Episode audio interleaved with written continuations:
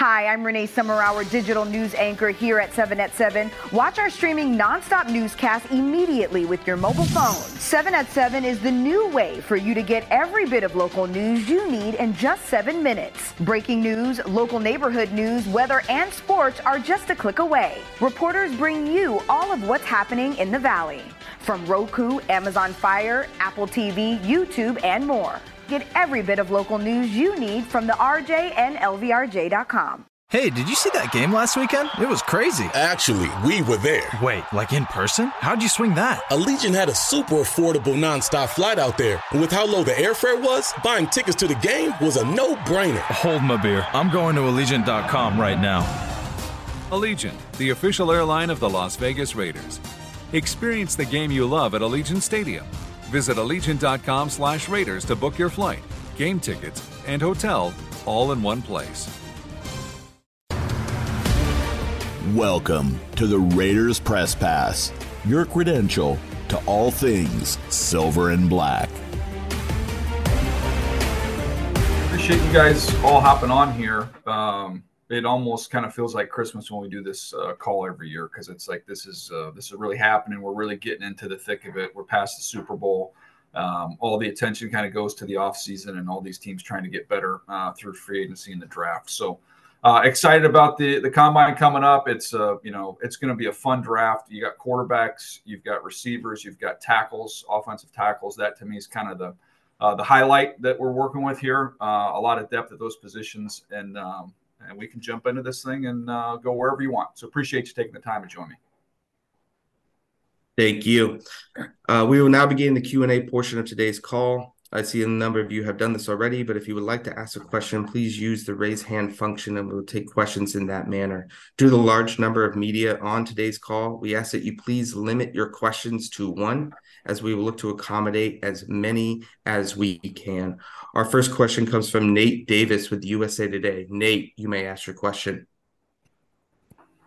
Thanks, Andrew. Thanks, uh, DJ. Good to good to see you. Um, just going to ask. Uh, obviously, we'll start with the quarterbacks. Um, it seems like Caleb is kind of the uh, um, number number one guy, regardless of who might take him. Uh, but just looking at the back at the past couple years, just kind of wanted to get your thoughts on, on maybe him versus the field, uh, kind of given uh, particularly how, how last year played out uh, and, and some others.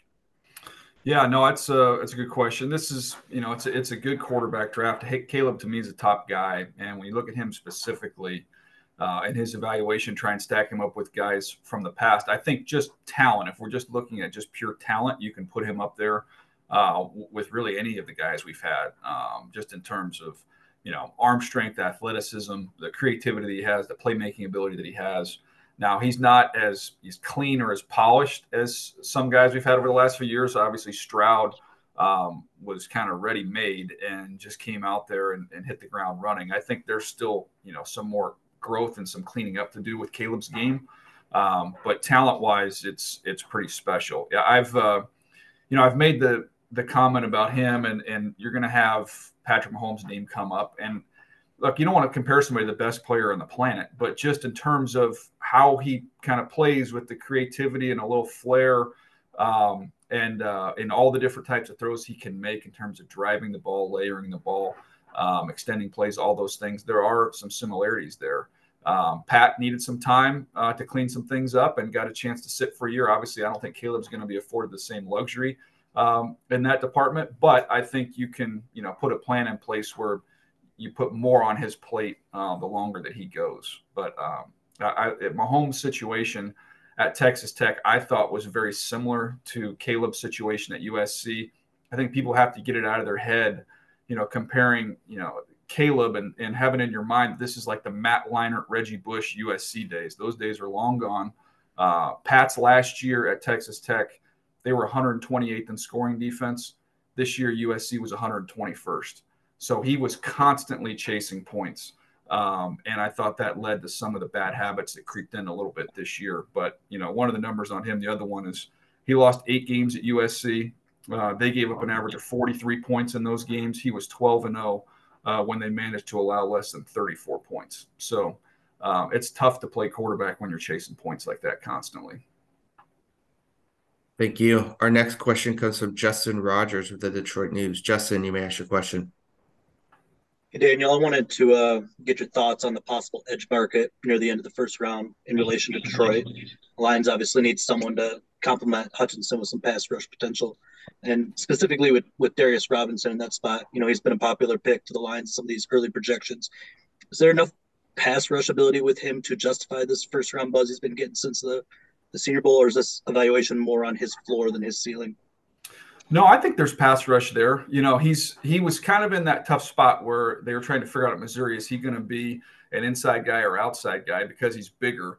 Uh, you know, Cam Jordan's a name that you, you throw around there just from a body type wise. I remember watching Cam Jordan at Cal work out with the skill guys and run with the skill guys because he was such an athlete. Um, you got a guy who's who's 286 pounds uh, that can really move like that. And I thought he's just he's better as a fit on the outside, standing up on the edge. He can rush through your chest with power. Um, he can really uh, close from the backside. I just thought the the kind of the wider alignment with him really helped unlock him, and you saw that at the Senior Bowl. So he feels to me like somebody that's going to go somewhere in the 20s uh, more than likely. And I think that's uh, you know he's worthy. He's got the ability to go in that range. Thank you. Thank you. Our next question comes from D. Orlando Ledbetter with the Atlanta Journal Constitution. D, you may ask your question. Uh, yes, Daniel. Um, thanks for for joining today. Um, what's your uh, assessment uh, on Brock Bowers? I listened to your your podcast yesterday, but to get a, a feel for it. But uh, uh, what where you sense he may go as the top Georgia recruit this year? Yeah, he's tough. He's tough. Uh, he's easy to grade. I mean, when you watch him, he's super easy to grade. He's one of the ten best players in the draft. Um, he, he's size wise, speed wise. I think is going to be very uh, is going to favor uh, Kittle. You know, when you look at him, I think once we get a chance to see him, I don't think we'll see him uh, do much at the the combine. I think he might be one that's waiting to the pro day. We'll have to wait and see on that one. But mm-hmm. um, similar size, similar speed, plays with just tenacity, um, especially with the ball in his hands. That's where he's at his best. Um, in the run game, you know, he can get into guys, he can finish them. You know, he's not the tallest, not the longest guy, so there are times he's not able to quite do that. But uh, you know, uh, everything he does, separate easy, uh, he can go get it. He can climb the ladder and go up and get the ball. And then really the run after catch stuff is what makes him special. The, the challenge is then figuring out where does he go in the draft. And I think when you look around the league and you see most of these top tight ends that have come on day two um, or even even beyond that, um, teams are now saying, okay, we can find that other tight end. Maybe we don't get the top guy, but we can get a really, really good player who might end up being the top guy without having to pay that premium. And I also think the the Kyle Pitts thing, you know, is Kyle Pitts is talented as any tight end that I've ever evaluated. And uh, you know, it's just you're still dependent on the position uh, of the quarterback. So depending on what you can get out of them. So um, that coupled with the money uh, difference, uh, the savings you get by taking a premier position in the top ten, it's tough to place him uh, to know how high he's going to go. Thank you. Our next question comes from Ryan Dunleavy with the New York Post. Ryan, you may ask your question. Daniel, thanks for doing this. Um, wanted to ask Giant specific. I know in your mocks you can't do a you're not doing trades, but to get Jayden Daniels or one of the top quarterbacks, how likely is it the Giants would have to trade up from six? And how urgent do you view them getting one of these top quarterbacks versus addressing the position later given the Daniel Jones situation and what I've heard about maybe the 2025 quarterback class not being uh, quite quite as strong as some. How do you view the Giants quarterback situation and the need to trade up if they want a top guy? I'm glad you mentioned next year because that's something when I talk to to guys around the league that they've done their homework on next year's class. I haven't had a chance to watch many of those guys, but there doesn't seem to be as much excitement at this point in the process about next year's guys. So I think that could lead to some action, spur some action for these teams to try and uh, either take one where they are, or maybe even be aggressive and go up and get one. Um, I, I, had to, you know, I pulled up the chart and kind of ran the numbers of what it might look like if they were going to go from from six to three. Um, adding in the fact that there's a little bit of a premium you have to pay. So for the Giants uh, to get up to the third pick, you're talking about the sixth overall pick this year. You're talking about your second round pick, 39 this year your second uh, second round pick this year at 47, and next year's two. So it really would cost you three twos, two this year and one next year, which is a it's a steep price to pay, um, a little bit of a premium there, but um, you know you could you could get up to three with the ammunition that they have and uh, and get that done. So I, I would not rule that out. I know you got one more year of Daniel Jones before they could kind of get out of that contract, but uh, I, I think that would be something that would be very much in play. Thank you. Our next question comes from Rich Cimini with ESPN. Rich, you may ask your question. Yeah, hey DJ, uh, you mentioned the offensive tackles at the top. Um, Jet related question at number ten. How do the top few tackles separate in your eyes, and also who do you think is their mo- most likely option at ten? Uh, well, yeah, they're all different flavors. They're all really talented. Um, when you look at that top group of guys, really, I would say you're talking about Alt, um, Fashanu, Fuaga, uh, Latham. I would think those are you know pretty unanimous. Whatever order you have them, those are kind of the top four guys.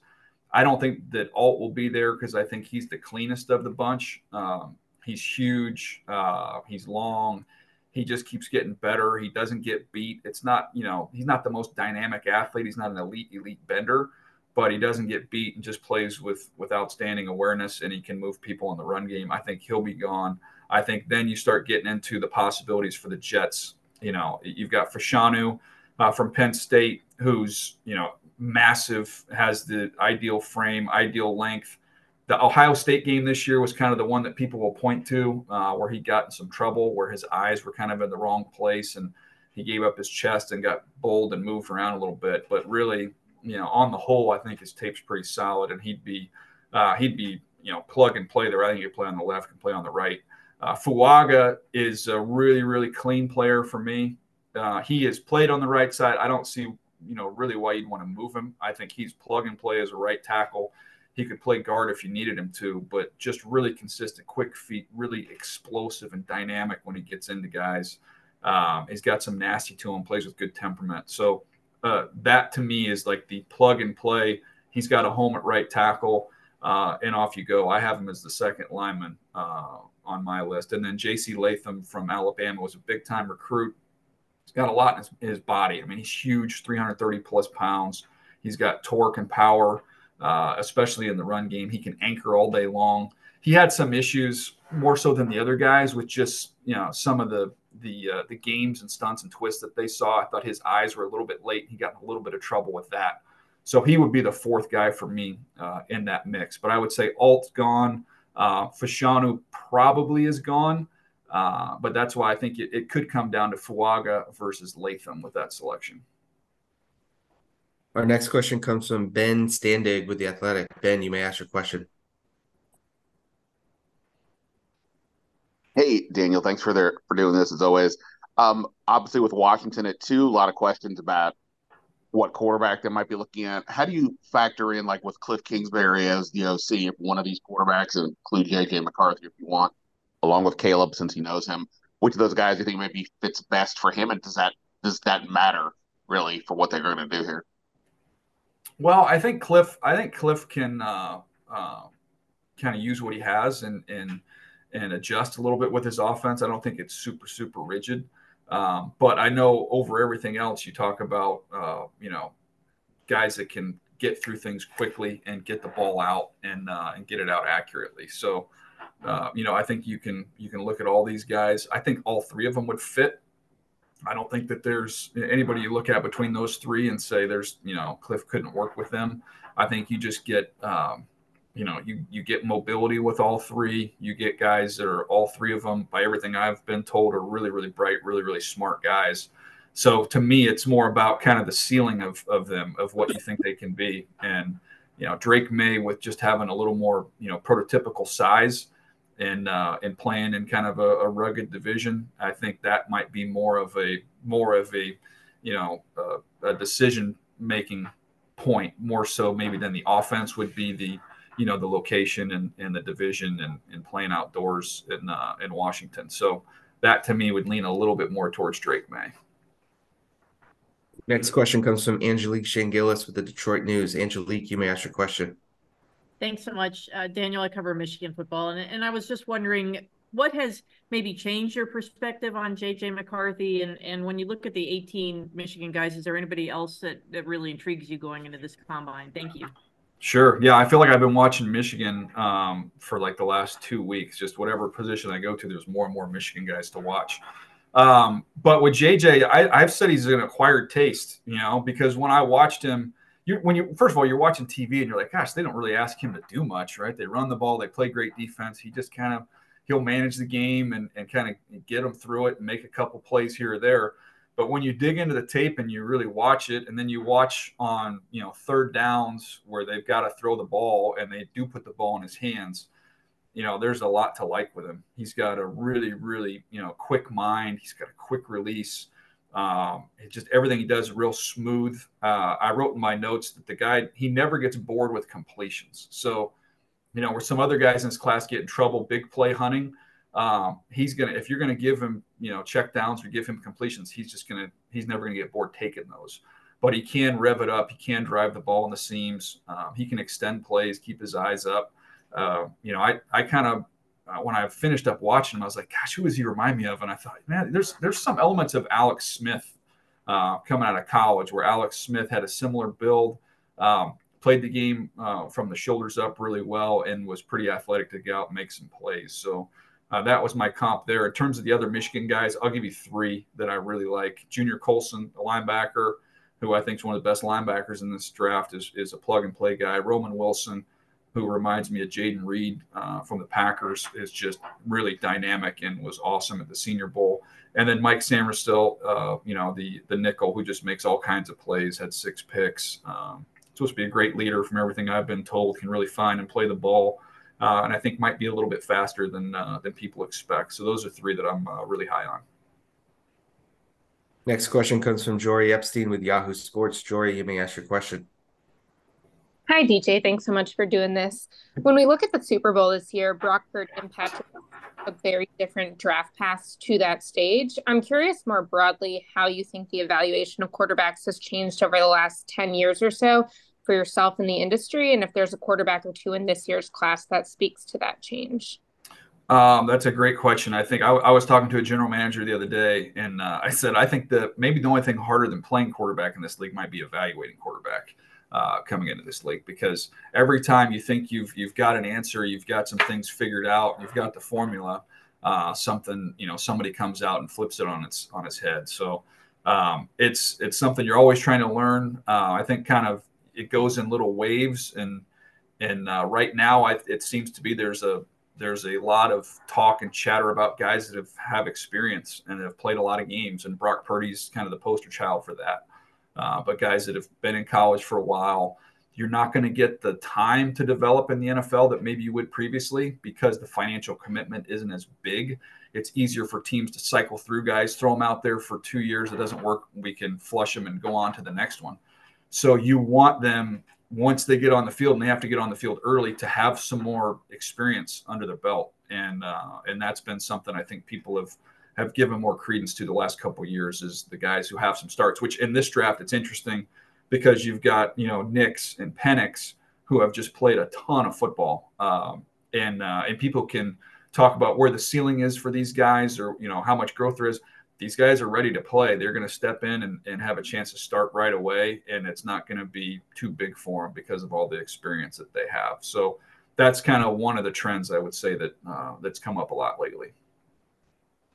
Next question comes from Mike Vorel with the Seattle Times. Mike, you may ask your question. Hey DJ, I wanted to ask about uh, just the, the big group of University of Washington guys, and specifically, you know, you've talked very highly about Rome and Fautanu being a first round guy, but anybody else in that group, you mentioned Penix, but anybody else in that group who's kind of jumped out to you on tape? Yeah, I mean, I, am I'm, I'm sure we'll get to Rome and some of these other receiver discussions later, but he's my favorite player in the draft. So uh, I'm a huge, huge fan of his. Uh, you know, you talked about uh, Fautanu. Um, he's my 16th player. Penix, we've mentioned. Uh, Polk would be the next one in line for me. Um, he's got some inside outside versatility. I thought he's got excellent catch radius. He can go get the ball. He's got some crazy acrobatic catches. You know, the 40 will be big for him. Just, you know, the top end speed is, is maybe a little bit of a knock there. People uh, interested in seeing that, but just a playmaker. I'm, I'm a fan of his game. and then the next two guys, you know, Trice is a is a real gifted edge rusher. I don't think he's the most uh, you know dynamic or explosive, but just he's just a really really skilled rusher um, who's been productive. He just knows how to play. He's really good with his hands. Um, not going to wow you with his bend at the top of his rush, but he can just kind of pry that outside shoulder and uh, and go win. And then the one that was a little bit of a surprise to me, who I didn't know much about before I watched him, was Dominique Hampton, the safety. Um, I know he's in his sixth year, um, a little bit older. At uh, this guy's got really quick eyes from the middle of the field at safety. He's physical. He'll come downhill, shed blocks. Um, you know, he's a little bit late uh, to find the ball in man coverage, but zone coverage, he sees it really, really well. So he's one. I think he'll run. I think he'll run pretty well too. I think he could be like a fourth round pick. Um, but those are uh, those are the next guys for me. Next question comes from Nick Kosmider with the Athletic. Nick, you may ask your question. Oops, thanks for taking the time, Daniel. Uh, I cover the Broncos, and, and recently Sean Payton said the number one thing he's looking for is is quick processing, both out of the huddle, at the line of scrimmage, and then of course when the play begins. But he also added that it's the most difficult thing to evaluate. Why is that still the case, even given the proliferation of scouting departments, cognition tests, and different abilities teams have? Why is that still such a kind of an elusive thing to capture?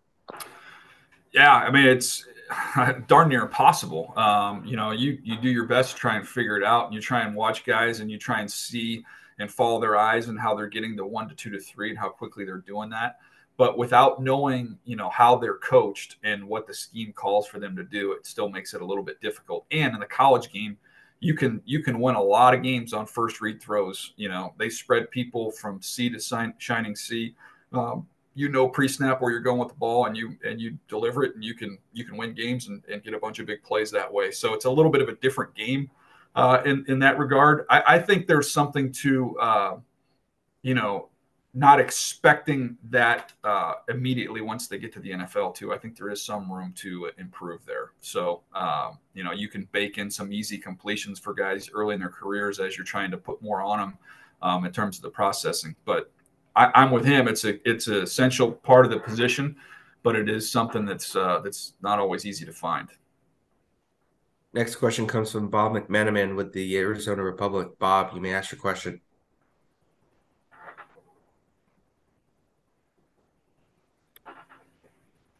Bob, please unmute. You may ask your question.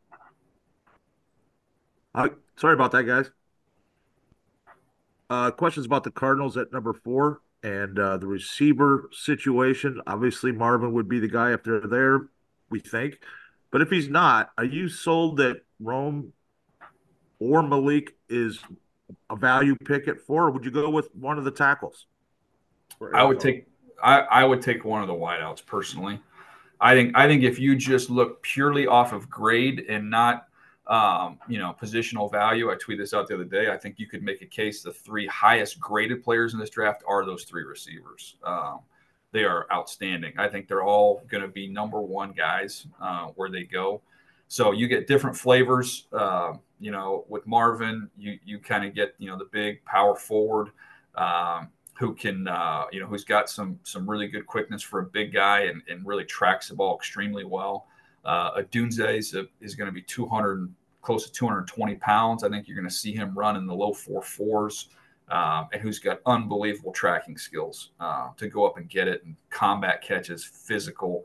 Like if you're in Arizona and you see him, I think you'll see similarities to Fitzgerald just in terms of how he attacks the ball and goes and gets it.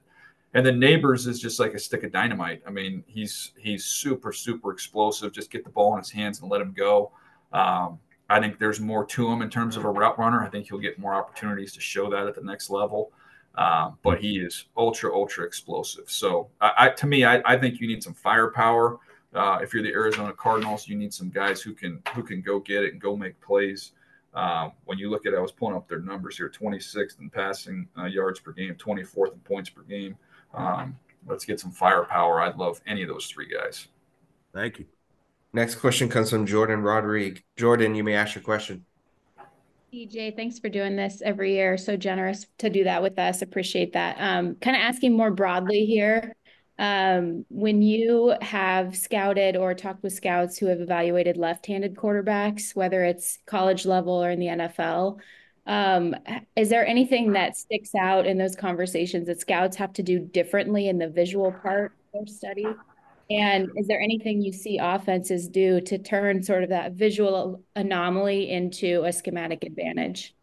Oh, that's a great question. I've never been asked that question before, uh, Jordan. The uh, um, it, you know, one of the things we've always said is that like with left-handed quarterbacks, you have to be patient with with when you bring them in. You have to be patient with your receivers just because of the adjustment it's going to take just with the spin. So you'll have some drops. It's a little bit unusual for the wideouts to get used to it, but it, you know it doesn't take too long, and then you can uh, you can be good uh, there. I would say from a schematic advantage, you know, I would say you know it just depends on on you know, some teams are some quarterbacks are really, really comfortable uh, booting to their natural hand. So to the right side, most right-handed quarterbacks, they're going to be able to uh, to deliver the ball uh, in more areas, more locations when they're going to their natural side, as opposed to some guys going left. You got to really crank your shoulders around, and then some guys actually aren't comfortable unless they flip uh, so I would imagine that if you have a left-handed quarterback, it just maybe opens up that other side of the field um, where most defenses are kind of accustomed to uh, to seeing that go one way. It can kind of mess with your eyes a little bit um, if if you were going to be able to boot left a little bit more than you would to the right. So that would be off the top of my head. Um, you know, one of the things with the we think about Penix this year as a left-handed quarterback, it's it's he's unique because he's a little high cut and he has a like a three quarter arm slot delivery. So not only is left-handed looks a little bit different now, where the ball's coming out and he kind of hangs on his back foot, it just it it looks unusual. Um, but it's uh, it's really really snappy and whippy, and the ball jumps out of his hand. But I think it it kind of takes a while to adjust your eyes when you're watching it. Thanks, DJ. Mm-hmm. Next question comes from Howard Eskin. Howard, you may ask your question. Hi, DJ. Uh, it's this is a specific question to the Eagles for for the Eagles. Mm-hmm. Uh, they need a linebacker, among other things, on defense. Clearly, and the people in Philadelphia are enamored with Jeremiah Trotter for obvious reasons because because his, his dad obviously played here. Where do you project him?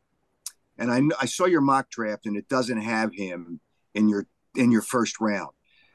How good is he? And where do you project him? And what do you think the Eagles will do at, with that pick in the first round? Yeah, does Mike Schmidt's kid have a, a, kid come in the baseball draft here too? Can we just solve all, all the problems in the whole city here? Um, to me, to me, he's look, he's a good player. I don't think he's a first round pick. Um, I'm curious to see how fast he's going to run. His game is more about instincts, which obviously are very crucial and very important um, at the linebacker spot. But you know, when I watched him, he's a little bit undersized. Um, he's got really good eyes. He'll, you know, he he sifts and sorts, and he'll fill. He's physical.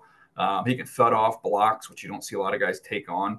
Um, I just thought the speed and the range was just kind of so-so. So if he if he runs well, um, yeah, then I, I, think he can really help himself. I think he's more where I have more in the third round personally.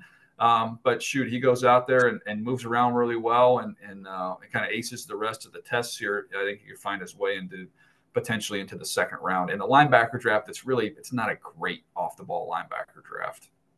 And the Eagles' first round pick, as you project. Oh, Eagles' first round pick before free agency, Howard. Um, yeah let's uh i mean i just i think when you look at what's going to be there i think the value is probably going to be at the corner position i think there'll be some good corners there so i think i have taken Rakestraw from uh from missouri um I, I to me i would i would love it if somehow um, you could get Quinyon Mitchell, but I think he's he's probably after the Senior Bowl and the tape that he's put out, he's probably going to be long gone. Thank you. Thanks, Tim. Yep. Thank you. Uh, as a reminder to media, if you wish to ask a question, please utilize the raise hand function. We will get questions in that manner. Our next question comes from Eric Smith. Eric, you may ask your question. Hey, DJ, thanks for doing this. Uh, with the Chargers at five, it seems like they could have some options there. But what's the scenario you see where they could actually trade down from that spot? Well, I think if you're the Chargers and you want to trade down, you're praying that uh, the fourth quarterback emerges um, from now to the draft. You know, I, I think when it's all said and done, it feels like it to me that you're going to have the three quarterbacks go one, two, three. You know, when we get down to it, whether that's with, you know, New England taking one or, or either them or Washington trading out somebody coming up. But it just feels to me, you know, talking to people around the league, that seems to be the expectation. So if you're looking at who you're going to trade for, well, I don't think, you know, because there's those three top receivers, I don't know that anybody's coming up for one of those guys. Uh, the tackle depth is really good. So even though you've got players worthy of, of trading up for, there's so many of them that I don't think that would be the case. I think you're you're rooting for JJ McCarthy. Um, you know, you're looking for McCarthy to me, Bo Nix. You need another quarterback, and if another quarterback emerges through the process, uh, then you're looking at uh, kind of that sixth pick with the Giants, the eighth pick with the Falcons. Um, those viewed as quarterback potential teams then they'd be sitting in a pretty good spot for somebody trying to come up, which would be pretty nuts um, if four of the first five picks were quarterbacks. But I, I don't think it's out of the realm of possibility. Next question comes from Michael Middlehurst Schwartz with USA Today. Michael, you may ask your question. Hey, DJ, thanks for doing this. Uh, I wanted to get your take on what you think about how this quarterback class measures up in terms of depth for starting caliber guys. Uh, if you can't get Caleb Williams and you're a team in that range of commanders to Broncos or Raiders, uh, and you have to supposedly settle, uh, how confident can you be in finding a high quality starter uh, from the next level of guys from Maye down to maybe later options like Bo Nix and Michael Penix? Yeah, I, I think, uh, you know, it, it, I, I, really think that Bo Nix is going to be a starter pretty early on. I catch the guy started 61 games, played really well last year he's accurate. He makes good decisions. Uh, you know, it, you know, people can talk about the, the, the ceiling upside. I think his arm's a little bit liver than than uh, than maybe give him credit for.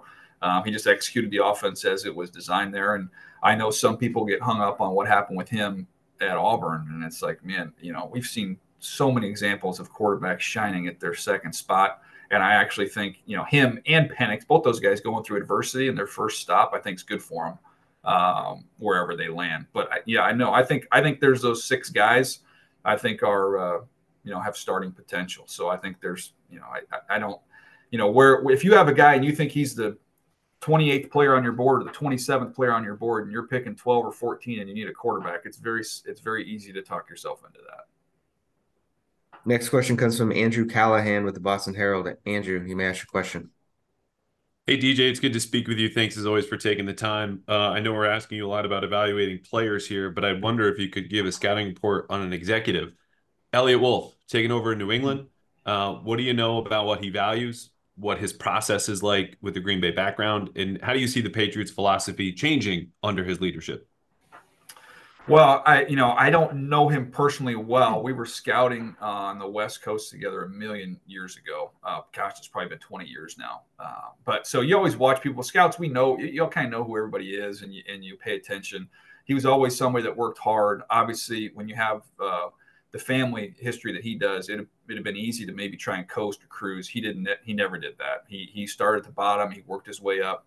Um, he kind of grinded through it in terms of how it can change. I would say the Patriots were maybe one of the more uh, niche drafting teams in the league where they catch you off guard a little bit because it was so uh, obsessed with fit that they might take a guy two or three rounds before anybody else in the league would take him, and they don't really care because they're just winning trophies every year.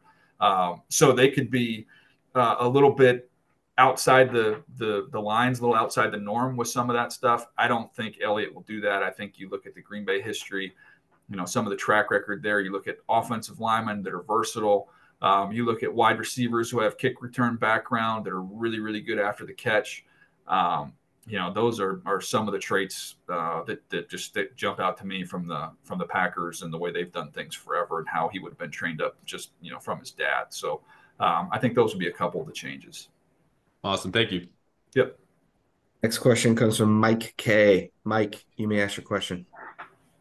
Hey DJ, thanks for doing this. I'm just curious. I know Drake Maye is uh, your second quarterback and fourth overall uh, prospect, but what what can he do during this draft journey to maybe solidify that stance and and potential? Uh, um, sorry, you cut you cut out on me a little bit there um, in terms of Drake solidifying it or helping himself through the process. Um, you know, one of the things with him, well, two things. I'll give you one thing physically, and then another another thing he can do. But the one thing physically, and I know in talking to uh, his quarterback coach David Morris, who does a, a, really good job. You know, I thought there were times this year compared to last year where he got a little elongated, a little long with his delivery. Uh, I know they've been working on that, so that would be the physical thing I'm looking forward to seeing, uh, whether that's at the combine or his pro day. Um, just seeing if he's been able to tighten that up a little bit. Um, and then the second thing is going to be just meeting with teams. I, I, think it'll be helpful for him to explain uh, some things because when I watch the tape, I have questions of just, man, he gets a lot of unblocked pressures and there doesn't seem to be answers, whether that's, you know, a hot route, whether that's in terms of what they're doing protection wise to, to, help him out. Um, that's something when you're watching tape, I'm watching it going, man, I would love to sit down with him and kind of go through this and say, what, what, you know, have they, did they give you the answers here? Um, is this something you could have done here? Uh, is this something on the outside that wasn't corrected?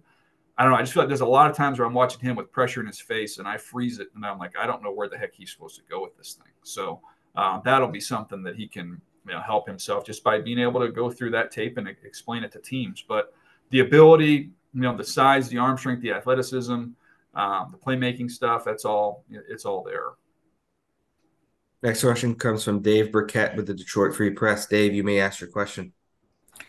Hey DJ, uh, good to see you as always. Um, good to see you, bud. I asked this just because it's a copycat league, but you know the Lions were maybe a little bit unconventional last year, going running back, linebacker, tight end, safety early positions down the pecking order, um, and all all those guys had pretty pretty good rookie years. What what impact, if any, do you think that could have on other teams or decision makers? Like, will there be a Lions effect where teams say, you know, screw the positional value or traits or whatever, and I'm just you know what matters is, is what I'm getting now out of the draft?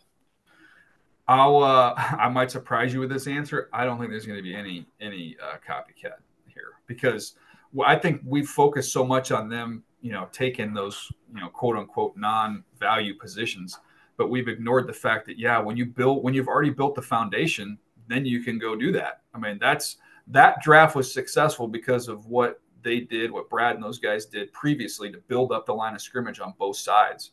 You know, they had the quarterback in place they they hit on a home run on the wide receiver. So the the expensive premium positions, they'd already built the foundations. That freed them up. It's a huge advantage uh, over the rest of the league where you can take, you know, the the running back. You can, you know, obviously the tight end hits a home run. You can take off the ball linebacker. You you can do those things once the foundation is built. I still think personally, the right thing to do is to build the foundation, and then you can go do what the Lions did last year. But I, I'm not so certain that as great as those players were, and it was awesome that you would have seen them flourish and shine as much as they did if they didn't have the quarterback in place and the offense and the defensive line in place. Thank you. Yep.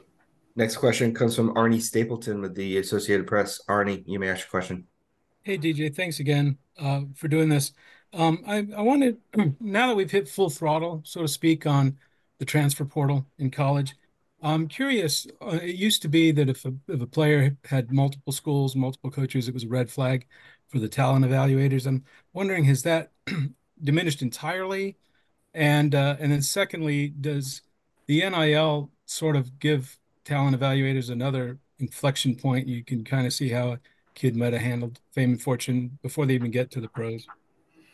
Yeah, I, I, I think there's good sides to it. Um, I think you brought up a great point there at the end. One of the, uh, you know, there's there's two things. If you look at players that you miss on, I know it, you always I always go back. There's always plenty to choose from of guys that I've missed on over the years, and, and try and self scout. And when you talk to teams and get information on maybe why it didn't it work out, two two things happen a lot are they don't know they don't know how to handle adversity, and then other thing is sometimes they don't know how, how to handle you know money fame, all all that kind of stuff that goes along with it, all the distractions that money can can bring. So now you're getting a chance to uh, to to see them in that situation, basically be a professional before they even get to you and see how they how they handle themselves. So I think that can that can be a plus. The transfer thing in terms of impacting guys and grades, no, I mean it, that that's it's not really an issue anymore. I know once upon a time you could say, oh, I didn't work out here or there? it would come up in draft meetings. But I mean, I'm getting to the point now where I'm old enough uh, to remember when I first started in 03 that I remember discussions in the draft room about uh, a player having tattoos. And it's like, think about how, how silly that is when uh, we fast forward 20 years ago. So, uh, yeah, some things become less and less important. And uh, and nobody really cares about the transfer thing anymore. Thank you. Next question comes from James Crepea with the Oregonian. James, you may ask your question. Thanks, Daniel. Uh, wanted to uh, get your perspective on a, couple of the underclassmen for the Ducks uh, who are in this draft, and uh, and Troy Franklin and uh, and Jackson Powers Johnson, who obviously was uh, terrific as a starter this year, but just had the one year as a starter. you saw saw that they you had them in their top fifty for mm-hmm. you. what do you see from those two guys? Yeah, it's fun, fun guys to study. And with Franklin, I look, I gave him a good grade in my first list. He's my 39th player. I liked him a lot but I think I'm end up coming up on him because I just finished, you know, going through all these guys uh, for the combine, and I saw a lot of corners with a lot of blood on their hands, courtesy of Franklin. I mean, he just runs by everybody. Um, so big time, big time juice, tall, lean, explosive. Um, he can beat press with his quickness. He's cleaning out of breaks for for a taller guy. Um, it just it is uh, it's fun to watch him really track the ball and go get it. A big time home run hitter. So I think he's I think he'll go 20s to 30s. He's gonna he's gonna go somewhere in there, and I expect he'll probably run really fast in Indy. Um, we look at the center, Jackson Powers Johnson. It's hard to find guys that big that can move like that. You know, you 334 pounds. You can't get through him. He just kind of catches guys and absorbs them in, in pass pro. He's quick to the second level. He's really good on combo blocks. Um, he's got some nasty to him. He's a bulldog. Um, got some real some snap and some pop in his hands. He was having a great week until he got nicked up at the Senior Bowl too. So, you know, it, I think he's I think he's going to find his way into the to the bottom portion of the first round. He's too clean of a player, um, and it's just somebody that can anchor your offensive line for the next decade. Next question comes from EJ Smith with the Philadelphia Inquirer. EJ, you may ask your question. Hey, DJ, appreciate you doing this as always. Um, the Eagles go into the offseason uh, pretty sparse at running back. Um, who are some of the guys potentially on day two that you maybe think could like uh, at least come in like as a featured role type of type of type of back? Yeah, I think day two is the is going to be the running back day. I'm curious to see. I, I'm I have a little bit of a theory here because I've, I've got about six to eight running backs that are very closely graded. I don't have any of them up to where we had Bijan or Gibbs last year, like with, with those types of grades but six to eight really solid players. I, I wonder if we're going to see a game of chicken in the second round where teams are saying, well, we've got the grade to take this guy here, uh, but we don't want to be the first one in line. We just need to make sure we're not the last one in line. So, uh, does that push the running backs down? Maybe we could get to you know the bottom of the second, maybe even the top of the third round, and then once the first one goes, I think you'll see all these guys uh, come off the board. But some of the names, you know, Jonathan Brooks coming off injury from Texas. Um, he's he's as talented as any of these guys. My my two favorites are are Jaylen Wright from Tennessee, who's just real springy and juicy. You know, stop start quickness, home run hitter, finishes runs. Um, he can get skinny through the hole. Really, really quick feet. He's 210 pounds, so he's got a little bit of size to him, enough size to him. But he's probably the fastest, the most explosive of all these guys. Um, and then uh, Marshawn Lloyd from SC 217 pounds. Um, reminded me, ironically, of D'Andre Swift. That was my comp for him. Um, but patient. Uh, he's explosive. I think he'll run really well in Indianapolis as well. Uh, kind of an aggressive attacking running style. Um, but those are two of, two of my favorites, along with a little bit undersized version there, of Bucky Irving, who reminds me of Devin Singletary, ultra quick, um, full speed, change of direction stuff, very elusive. he caught uh, 58 balls too, so good in the pass game. So those are my three favorite guys, just in terms of watching them. Ray Davis from Kentucky, Estime from Notre Dame, uh, Braylon Allen from Wisconsin, Trey Benson. Those guys are all in that mix together. Next question comes from Jonathan Alexander with the Houston Chronicle. Jonathan, you may ask your question. DJ, thanks for doing this. I appreciate it. Um, I'm curious it, it, as I'm sure you've talked to like many people around the league. I'm curious why you felt like looking back, so many people had Bryce Young number one over CJ Stroud. Uh, considering the years, I know a lot of factors are involved in the years that they had, but what do you feel like people were kind of low on CJ Stroud, and do you feel like at all what happened will kind of change the perspective of teams as they evaluate these quarterbacks? Yeah, you know, it, it, to me, it's hard. It's hard to uh, it's hard to, to, to figure it out every year. You can say some years Um, it's the smaller guy that's better. Other years, a bigger guy. Some years, it's a big school guy. Some years, it just it changes all the time. But with CJ, you know, I I knew he was a really gifted thrower. Like just re- the combine last year, I said it was as good a combine uh, session as I've ever seen from a quarterback. Always on balance, um, every type of throw, always using the amount of pace on the ball that's necessary, not more, not less. Um, it just he was he was outstanding as a thrower.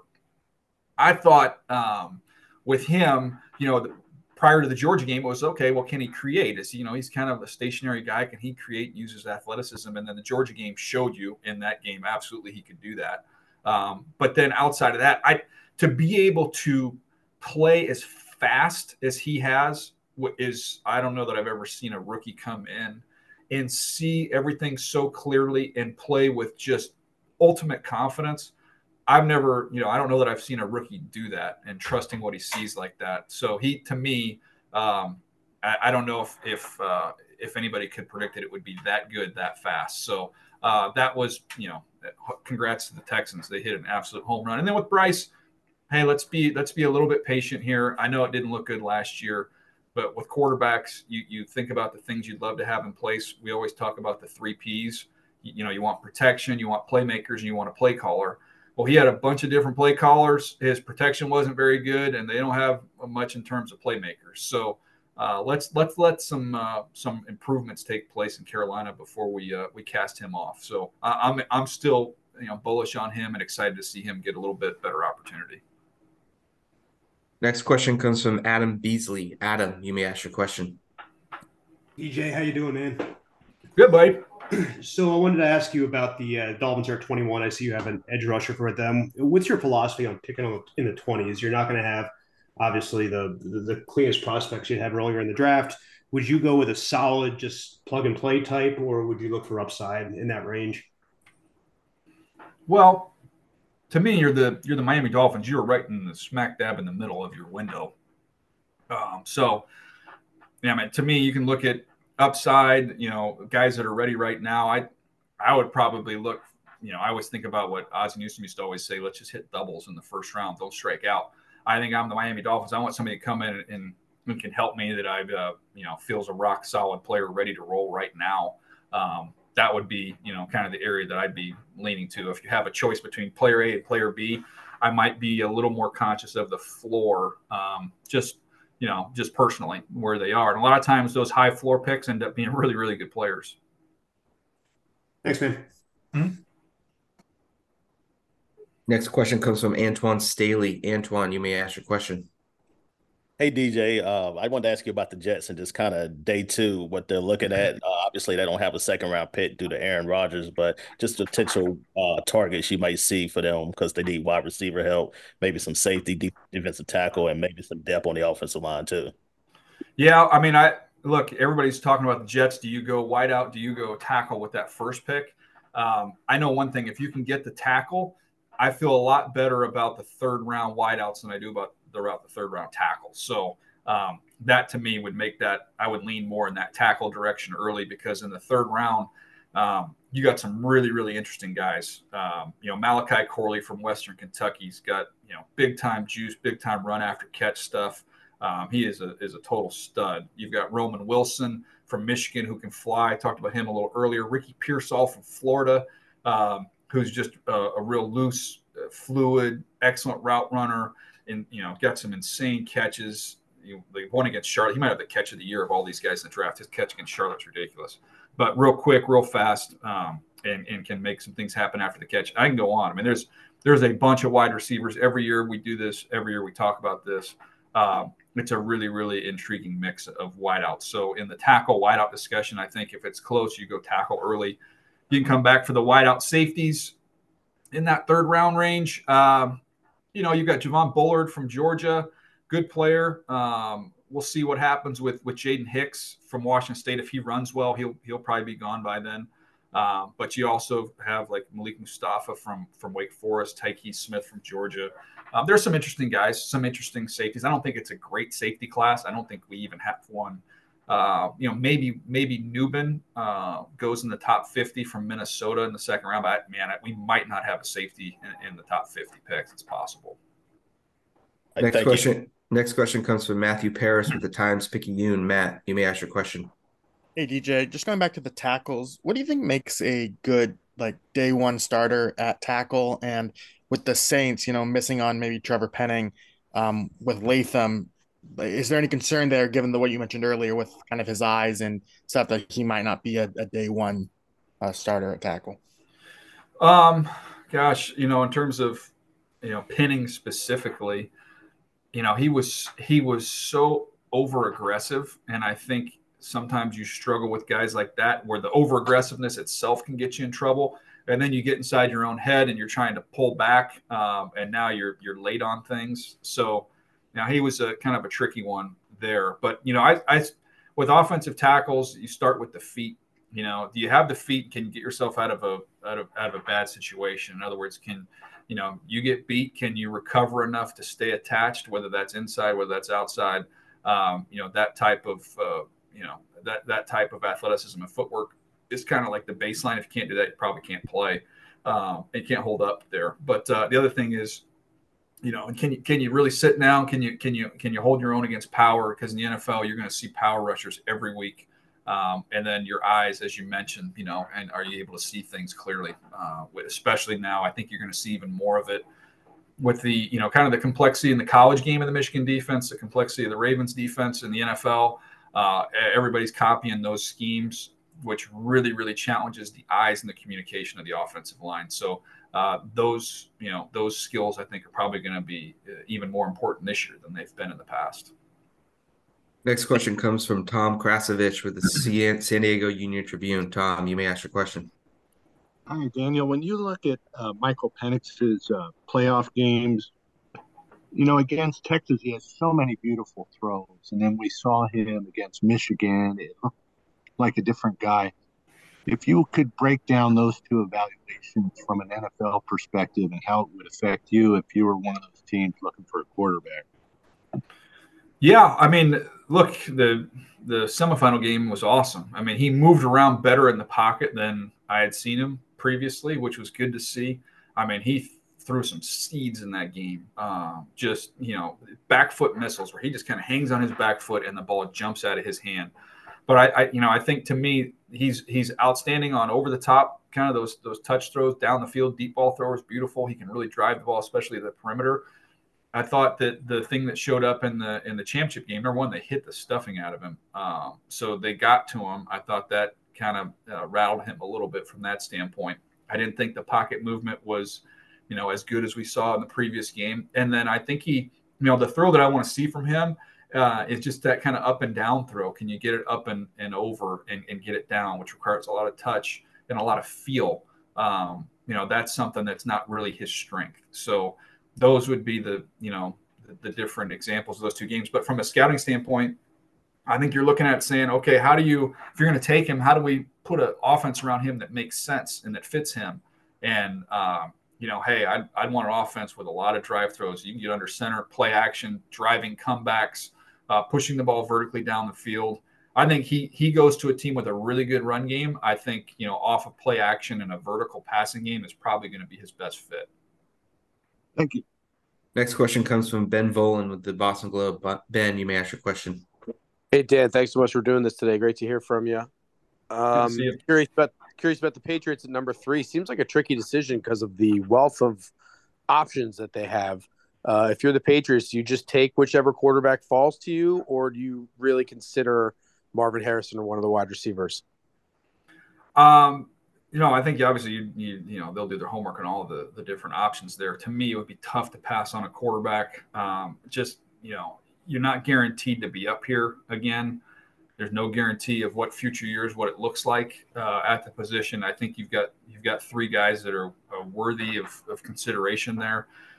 I just I go back to and I think we might even have talked about this uh, personally, but just being in that stadium last year, it was kind of I didn't recognize it. Obviously, the team wasn't wasn't good, but in an there's been so much energy and juice in that building every other time I've been in there, and it was just so flat, and it was it wasn't a it wasn't just a bad team. It was a boring team. Like there's just no juice, no excitement whatsoever. And I look at whether, you know, whichever one's there, if it's any of those top three quarterbacks, those guys will bring so much energy and life to your to your franchise. It just feels right. You've got new leadership in place. It's kind of like this whole new whole new chapter for the New England Patriots. So they're 30th in yards per game. They're tied for last in points per game. Um, I love Marvin Harrison Jr. I love him. He is a great player, but it would be hard um, with where they're positioned at that where they're set up right now at that position to pass on quarterback. Thanks, man. Yep. Next question comes from Q Myers. Q, you may ask your question. DJ, with that being said about the Patriots in there at number three, if they chose to trade back and a team like the Raiders is in there at 13, try to make that huge move all the way up there, what would that cost? Um, all right, I think I've got that for you. We ran the numbers on some of these trades. Um, for well, this would be this would be the Raiders. Um, let's see here. Yeah, the Raiders go up to three. So here's your cost for the Raiders to go up to three. It would be the 13th overall pick. It would be your first round pick and third round pick in 25 and your first round pick in 26. So uh, yeah, it's not cheap. Um, a couple ones, uh, well, 13th this year, and then two more. So three total ones as well as a third round pick. Which, um, man, if you love a quarterback and he can be your guy for the next decade plus, um, you know, I, I could I could get behind that. That's we'll talk about this at the combine on the coverage uh, when we do some of these quarterback chats. The the track record of the quarterbacks that got traded up for has not been good. Um, there's a, usually a reason why teams are willing to move off that spot, um, and that uh, uh, that hasn't uh, traditionally bode very well for the teams who are aggressive coming up for guys. So one thing to keep in mind, but man, if you love it and uh, it's a bold move, but uh, I don't know who their quarterback is right now. So if they don't land somebody in free agency, maybe that even makes them uh, it makes them more inclined to go do that. You also have the you know you have the Antonio Pierce connection with Jayden Daniels at Arizona State, so I'm sure they'll know him extremely well. Thank you. Next question comes from RJ Abatia. RJ, you you ask your, your question. Hey DJ, just curious, what do you think of Caleb's two top targets, Brenden Rice and Tahj Washington? Yeah, uh, let's start first of all with Tahj. Uh, he was a pleasant surprise when I watched him because I, I, didn't know what to expect there. He's not the biggest guy in the world, uh, but super, super quick, ultra tough. Um, he went off on their bowl game too. Uh, had a great bowl game, but uh, you know a little quicker than fast. He's got instincts on broken plays. When you're playing with Caleb, there's going to be a lot of, of, scrambles and crazy stuff happening. He's got a really good feel on that. Made a bunch of plays. I think he's better on the move than he was kind of gearing down and working back downhill. But you know, somebody just get the ball in his hands and, and let him go. Um, and uh, all accounts by uh, folks at the school as well as where he's uh, where he's been working out. I've heard he's a great kid. Um, so uh, liked him a lot. I think you probably he's probably in that fourth round range. Uh, Brenden Rice, I think there's some second round love for him. He's big. He's going to run fast. Uh, he did a better job catching the ball. I think he cut his drop rate in half uh, from last year to this year. Last year, he had some some issues catching the ball, uh, but real tough. Uh, draws a ton of pass interference penalties uh, when you're watching him. has that vertical speed. He's a real violent runner. Like he's he's kind of uh, he's kind of a ground pounder. But a lot of times, guys that do that aren't fast. He's kind of unique that everything he does is real deliberate, kind of violent, but he can but he can run. So he had a good week at the Senior Bowl. I think he's probably on that you know in that borderline of the late second into the uh, maybe the to the middle of the third round. That's probably his range of where he'll go. Thank you. Next, next question comes from Michael Grant. Michael, you may ask your question. Hey, um, I was wondering as far as what should a typical fan who wants to watch the combine, what what are some of the things they should be looking for that will make it an enjoyable and learning experience for them? What should they be watching out for? And number two, uh, is there anything you would change about uh, draft coverage that would be uh, beneficial for fans? Ooh, good questions. Um, well, I think you just come for Rich Eisen's wit. First of all, I think that's what's you know you're on TV that long. I think that's our number one starter there. So that's that's why you, keep it entertaining. There are a lot of pop culture references.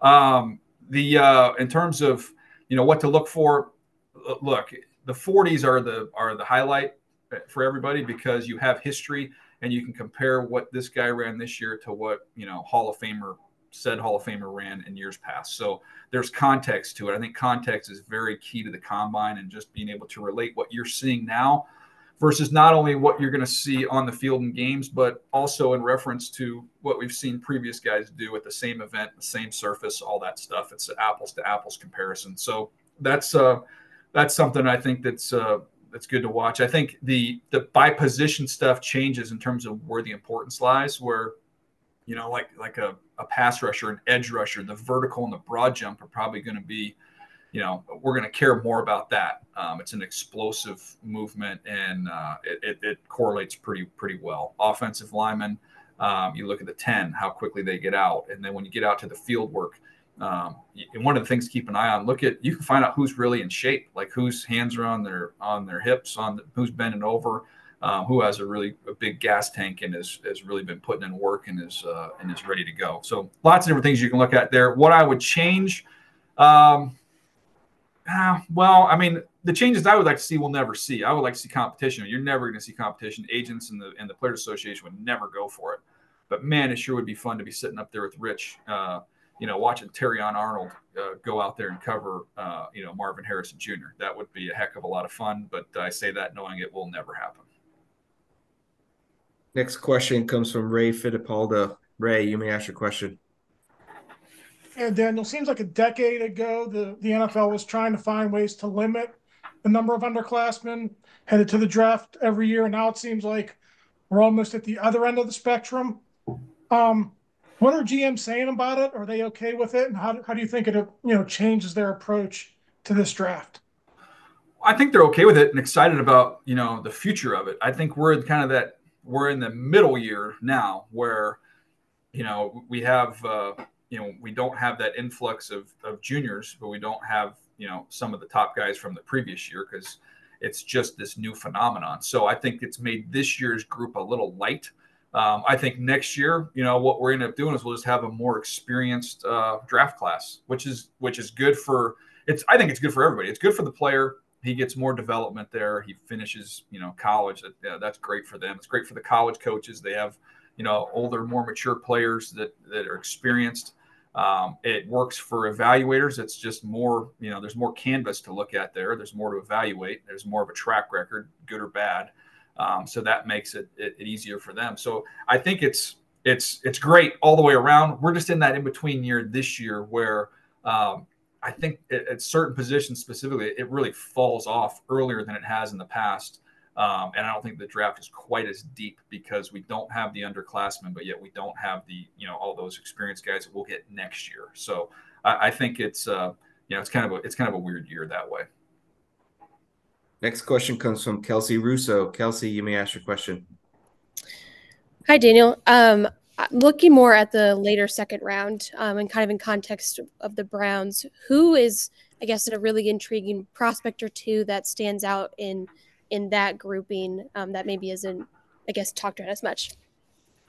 Yeah, second round grouping. So if we're looking at the if we're looking at the Cleveland Browns, I mean, you're looking at some D tackles, maybe some linebackers. Um, so if I if I look in that range, second round defensive tackles. Uh, Braden Fiske is one that I really, really like uh, from Florida State, um, who transferred out of the MAC. He's a really, really good player. He's going to test like a freak, too. Uh, he'll test well at the combine, but real quick, shoots gaps, effort chase. He can play every position. He finds the ball. He's got really good instincts.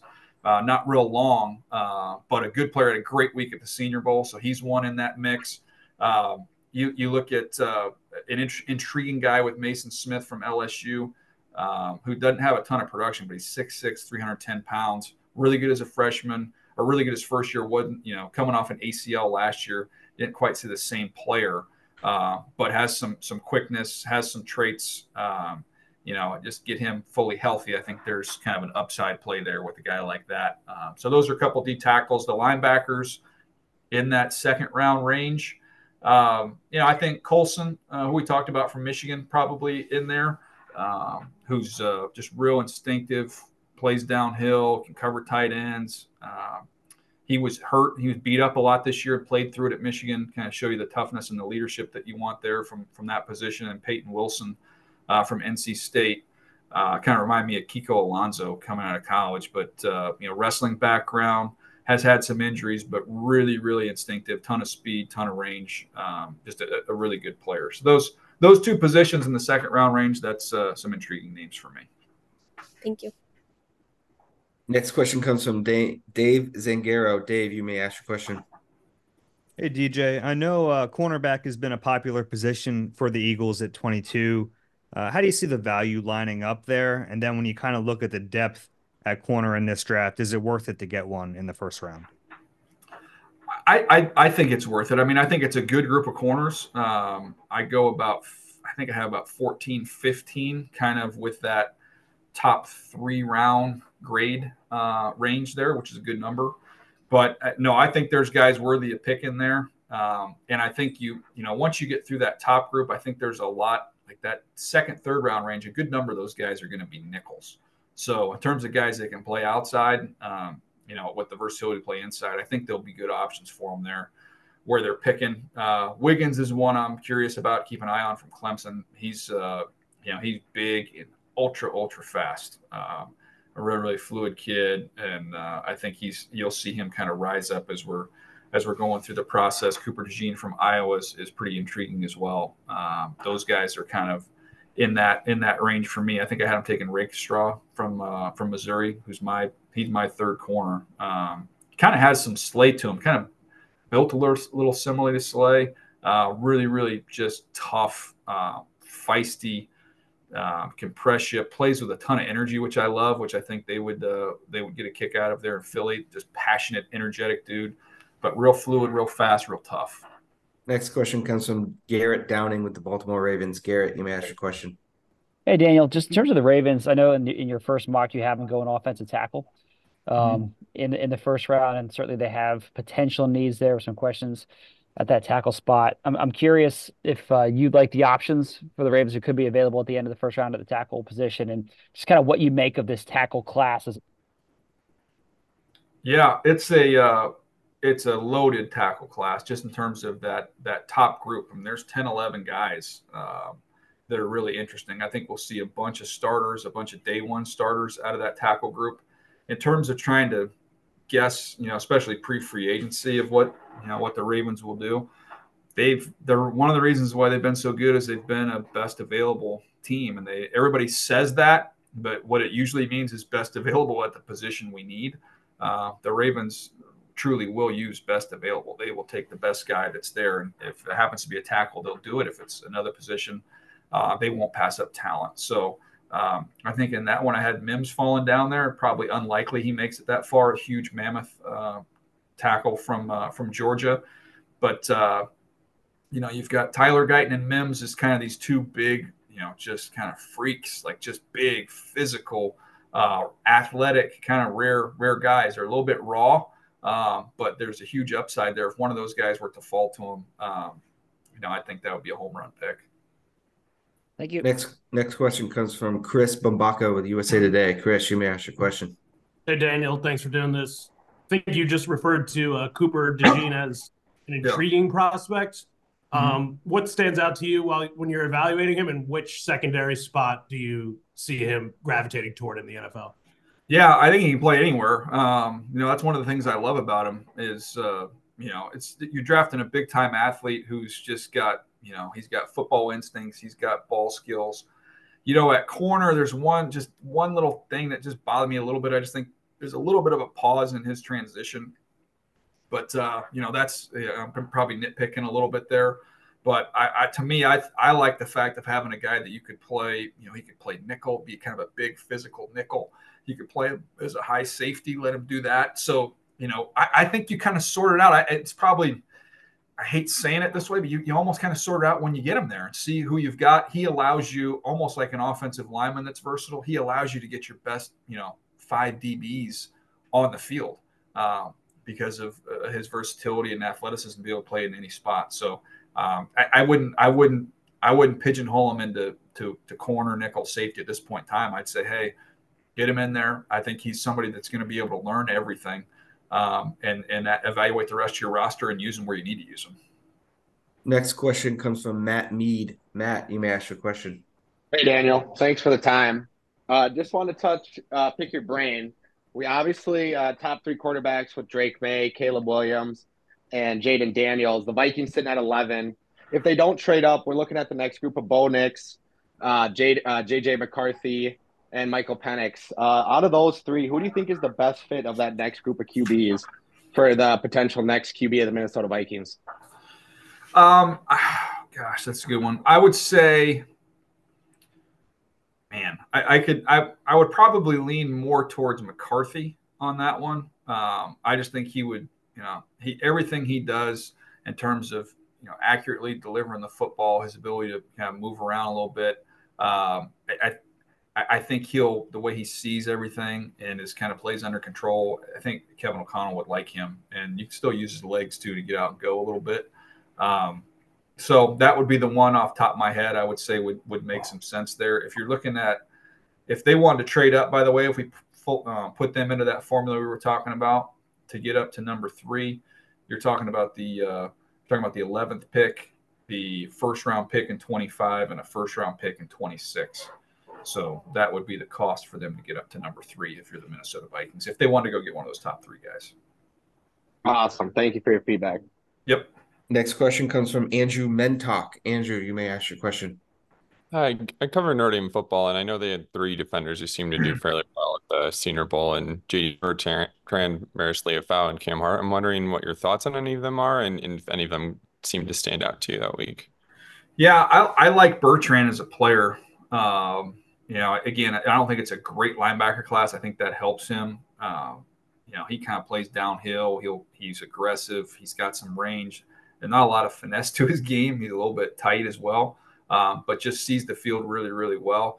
Uh, Cam Hart, I thought, you know, the last thing I wrote on him was just the, there's upside. I, I, don't think he's got it all yet. I don't think he's got it all figured out just yet in terms of finding and playing the ball consistently. Uh, but he's big. He's he's fast. He's got some fluidity to him. Uh, he's tough. He, you know the, the, way he'll go hit you and and, uh, support.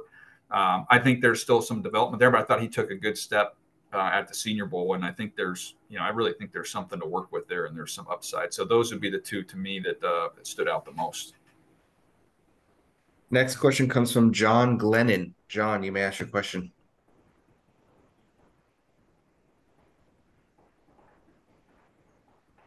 All right, we'll go to the next one. Our next question comes from James Johnson. James, you may ask your question. What's up, DJ? We appreciate your time as usual. Um, I have a question um, in regards to the Jags here. Um, one thing when you look at their team that they need, even if they keep Calvin Ridley, they need like an X receiver split end type. Um, you know, obviously there's some guys you mentioned in the first round of your mock draft uh, if you would, can you talk about some that fit that mold of what they need there, even um, when you look inside the first round and maybe even a little bit outside of the first round? Yeah, I mean, uh, you've got a couple of them. You look at, uh, you know, Adonai Mitchell from Texas would be one uh, that I would think would, would factor in there. I, he's going to, by the way, buckle up for the uh, buckle up for his combine. He'll put on a show. Uh, he is going to fly and he's going to jump out of the gym. Uh, both the Texas kids are going to uh, do really well. Uh, but anyways, he he would be one who could fit that role. Keon Coleman from Florida State's another one. Um, have those guys pretty close together. Um, so those would be two, a little bit different style. Mitchell going to be much faster than Coleman. Coleman's got that kind of some freaky uh, ball skills, and uh, you know he can really uh, he can contort himself and adjust down the field. But you know, kind of a physical guy. those would be two off top of my head. If you want to go down into that next tier.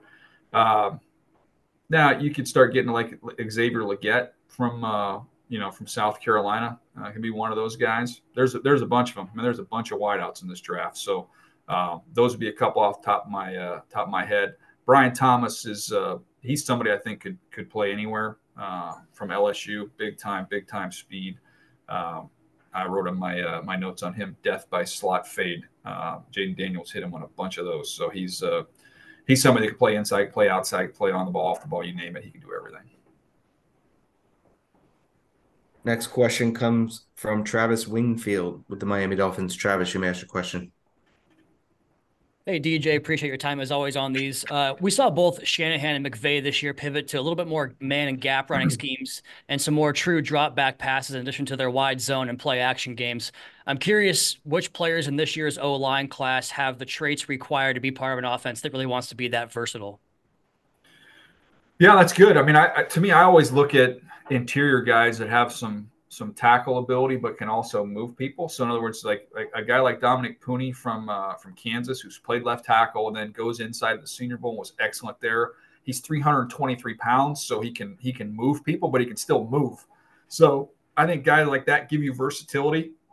Uh, another one, a guy like Brandon Coleman from TCU, uh, probably like a you know in that third round range. Has played left tackle, can kick inside and play guard. He's 316 pounds. Um, so he kind of has that that skill set as well um, that they can they can do anything. I, I, really think the top three centers are guys that fit that mold as well. You know, with uh, with Jackson Powers Johnson, Graham Barton from Duke, Zach Frazier from West Virginia. All three of those guys can move you at the point of attack. Uh, all three of them are over 310 pounds. Uh, and they're athletic. So th- those guys, that's a group of, of interior guys to me that I think uh, would fit there. And then, you know, the tackle wise, this this draft just has a ton of them uh, that should be able to do a lot of that stuff. One guy we haven't mentioned, who I really liked, um, is uh, is a guy Blake Fisher from Notre Dame. So he's he's a good one. He can uh, he's a right tackle. Um, he got he has good foot speed. He can get out, do some of the things in space, uh, but he's got some power to him as well. Um, so that those are you know just a few names there that I think would kind of fit that uh, that versatile type guy you're looking for. Appreciate that. Thank you. Next question comes from Matt Wenzel with M Live. Matt, you may ask your question. Hey DJ, uh, Michigan State has only one guy invited to the combine, and uh, Nick Samac, offensive lineman. I was wondering if you have a draftable grade on him or or any Michigan State player, Jacoby Windmon, Aaron Brule, anything like that.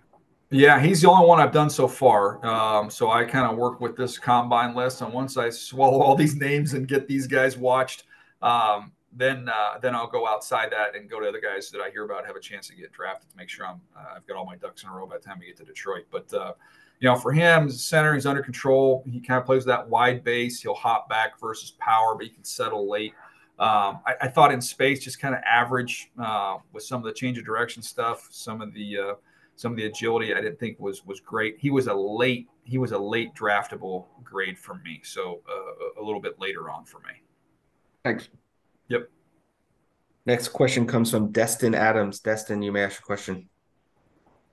Hey, Daniel. Thanks for the time. Um, I cover the Colts for A to Z Sports, um, and we've kind of seen mock drafters go all over the place where they can go at 15. Uh, Chris Ballard said that he wanted to get more explosive um, for next season. So, what are your thoughts on what they could go at 15? Well, if you want to get more explosive, and there's a reason he's saying that, you're when you're 26th and third down offense, and uh, you know hopefully they can uh, get Pittman back in the fold because I think he's a, a, really good piece for them uh, moving forward. But if you want to get more explosive, and you're looking at, at potentially at, at, wide receivers that could be there at that point in time, you know Brian Thomas, who we just mentioned, would probably be at the top of my list um, from LSU. He he would give them that, and somebody who can really really get vertical. And I wouldn't sleep on you know, I have them a little bit lower right now, but I think there's a chance you see, you know, Adonai Mitchell and Troy Franklin kind of climb up into uh, potentially into that realm. Um, so those are some wide receivers. There's only one tight end that fits that bill.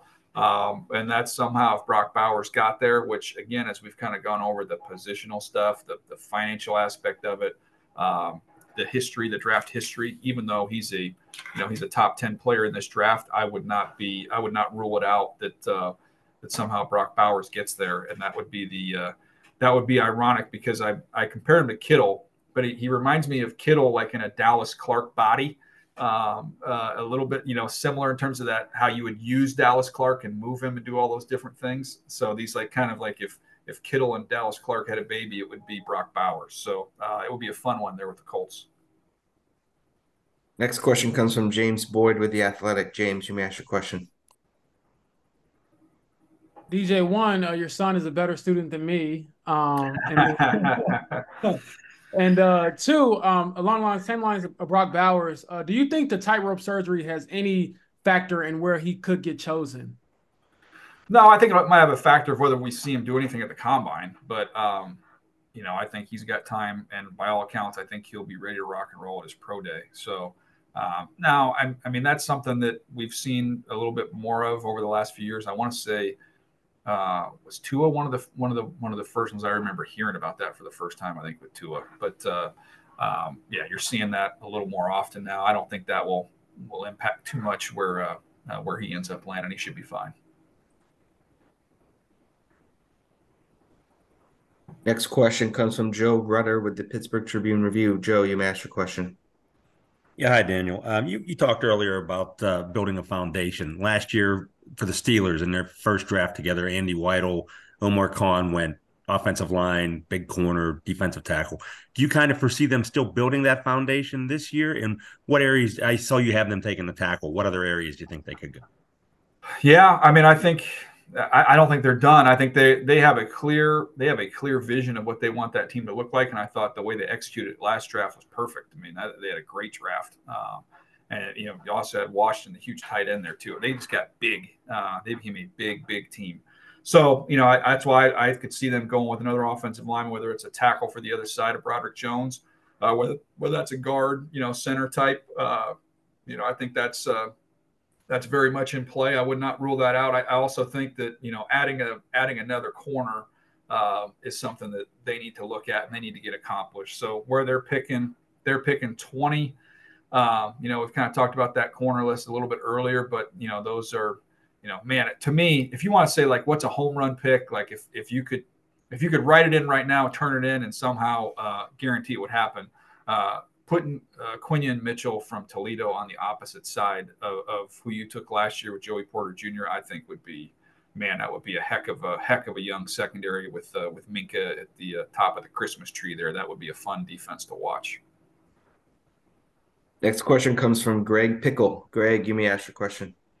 Thanks so much for your time. I'm curious how your opinion of Penn State cornerback Kalen King has changed over the last year, and then if there's any Penn State players you're uh, especially interested in watching at the combine this year. Thanks. Yeah. Um, look, I, I, don't think it, you know, I don't think Kalen had the, the year that he would want. Uh, you know, part of it is the tough thing is when you have like marquee players in your conference at a position that you're going to go up against, that's the first tape everybody's going to watch. So when you're watching Penn State and you've got a corner, you are going to pop on the Ohio State game. That's the first game you're going to watch and and Marvin Harrison got after him a little bit in that game. So that's like that first impression that's a little bit hard to shake. Um, he's uh, he's got good quickness. I'm curious to see you know the top end speed how he runs. Uh, he's, he's good working downhill and he can play top down. I think he's a little more comfortable, a little more natural. Um, I just thought there were too many times where he struggled to stay in phase and, and find and play the ball down the field uh, with his with his back to the quarterback. So um, that was a, a, little bit of the issue there. I, I have him you know, the grade that I have him right now puts him kind of in that like fourth round range. Um, I'm sure some others might might have him a little bit higher, but that's where I have him positioned uh, at, this point in time. But you know, it's interesting on the, on the Penn State side of things. If I was watching an offensive lineman um, in the Big Ten, Penn State was the first game that I popped on because I wanted to watch them against that front because not only are they really talented, you know, with the with Chop and, and with Adisa Isaac, but those guys play hard, man. I, I don't know uh, off the top of my head uh, the D line coach there. Uh, I know obviously their history there uh, of having great defensive line coaches, but those guys play really, really hard, um, and they're great to evaluate other players against. So uh, those one uh, that was something that stood out watching those Penn State guys. Next question comes from Andrew Mason. Andrew, you may ask your question. Hey DJ, on um, looking at the Broncos sitting there at twelve, with them dealing with a potential huge dead money hit, not having still not having full draft capital in the wake of recent trades, is trading up for a quarterback viable for them, especially with some of the other talent available at twelve, like you've got them with Jared Verse in your mock. Yeah, I mean, it would be it would be tough. You got no second round pick. Um, there's other holes on the roster. I, I would say if you know Sean Sean's going to have you know what he's looking for the position. To me, it's if you 100% fall in love and he's your you know it's the best guy because you know just because somebody might be number one the number one pick or number one on another board doesn't mean he's number one on your board. But if you've got a guy who you think is the best one, who you think is a uh, you know, a cornerstone at the most important position for the next decade plus, and you have conviction, I don't, I don't, I don't have any problem with it. Even though you might have some other holes to fill, um, I, I, I think that's what it comes down to. You don't make that type of a move uh, for a guy you like. You you make that type of a move for a guy you think's got a chance to be really be special. So um, that would be my my thought process there. That would be the hurdle that would have to uh, to clear to make something like that happen. But um, you know, we'll we'll see how this all shakes out. I think when you look at the draft and you look at picks, you know, six and eight, if they are sitting there and the top three quarterbacks go, and somehow you get past the Giants and you get past the Atlanta Falcons, um, now if you uh, you know if that fourth quarterback is is still there, now the cost isn't quite as great to to maybe if you get a little bit nervous and want to maybe just move up ahead.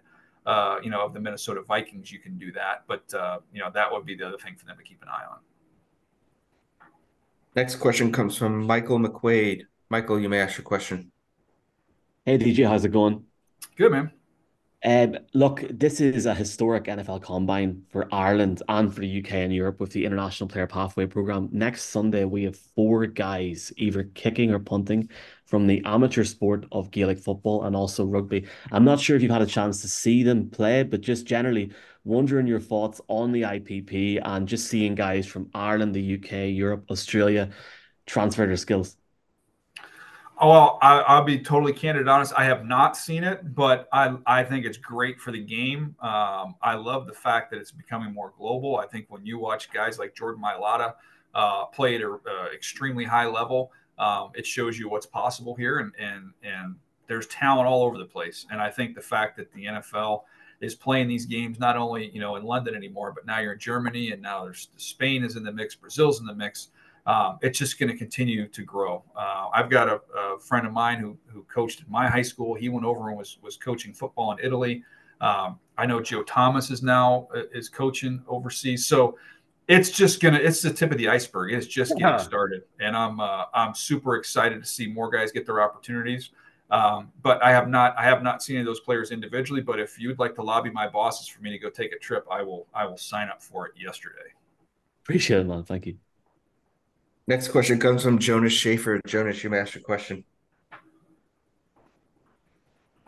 Hey DJ, thanks for doing this. Uh, I know you got the the question uh, from Garrett earlier about the the Ravens and the tackle situation, uh, but there's obviously also a need for the interior guys and maybe a succession plan at you know left tackle, right tackle. I guess day one, day two, how many guys could you know credibly step in at either spot or maybe you know kind of start that first year as a rookie inside and then swing over uh, to the uh, to the left or, or, right tackle and you know be a part of that long term uh, solution there. Yeah, I think there's a lot of guys. You know, depending on you know where you are and where you want to take them. Um, but in terms of guys that could you know start inside, I mean. Fuaga is not going to be there, but he would be one who could do, you know, he could play inside if you wanted to him before eventually taking over outside. Um, Jordan Morgan's a little bit of a tricky evaluation. He's a little bit up and down. He's coming off of an ACL from Arizona. Uh, but there's a lot of ability there, and he's someone I think you know teams feel like has that type of versatility to be able to, you know, start inside before eventually kicking back out. He played left tackle at Arizona. Uh, maybe he can find his home back out there. Um, I mentioned Blake Fisher, who I liked, who I think has that that type of ability. Christian Jones from Texas. Now we're getting, you know, this is outside. You know, we're getting down outside of the first round. Uh, but those are some guys that, uh, that, that slide into that mix as well. That for the Ravens, I, as I said earlier, the the home run picks uh, with with Guyton and Mims would be home runs, and if somehow uh, Fontenot from uh, Fautanu, I got to get that right, from Washington, if he were to get down there, he's one who's you know he's a little undersized at six uh, six oh three four, uh, so six three in uh, a little over 6'3", 319 pounds. He's a he's a left tackle at Washington. A lot of teams have him as a guard. I think he can hold up at tackle, um, but he would be another one. He's my 16th player. I don't think he'll be there, but uh, that'd be a great pick. Next question comes from Zenny Abraham. Zenny, you may ask your question.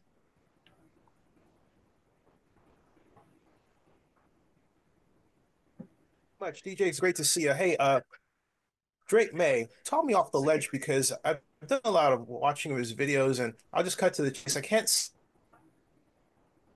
as a high pick as anything other than a bust. And also, do the Raiders and the Saints really need to draft quarterbacks because they have new offensive coaches? Thanks.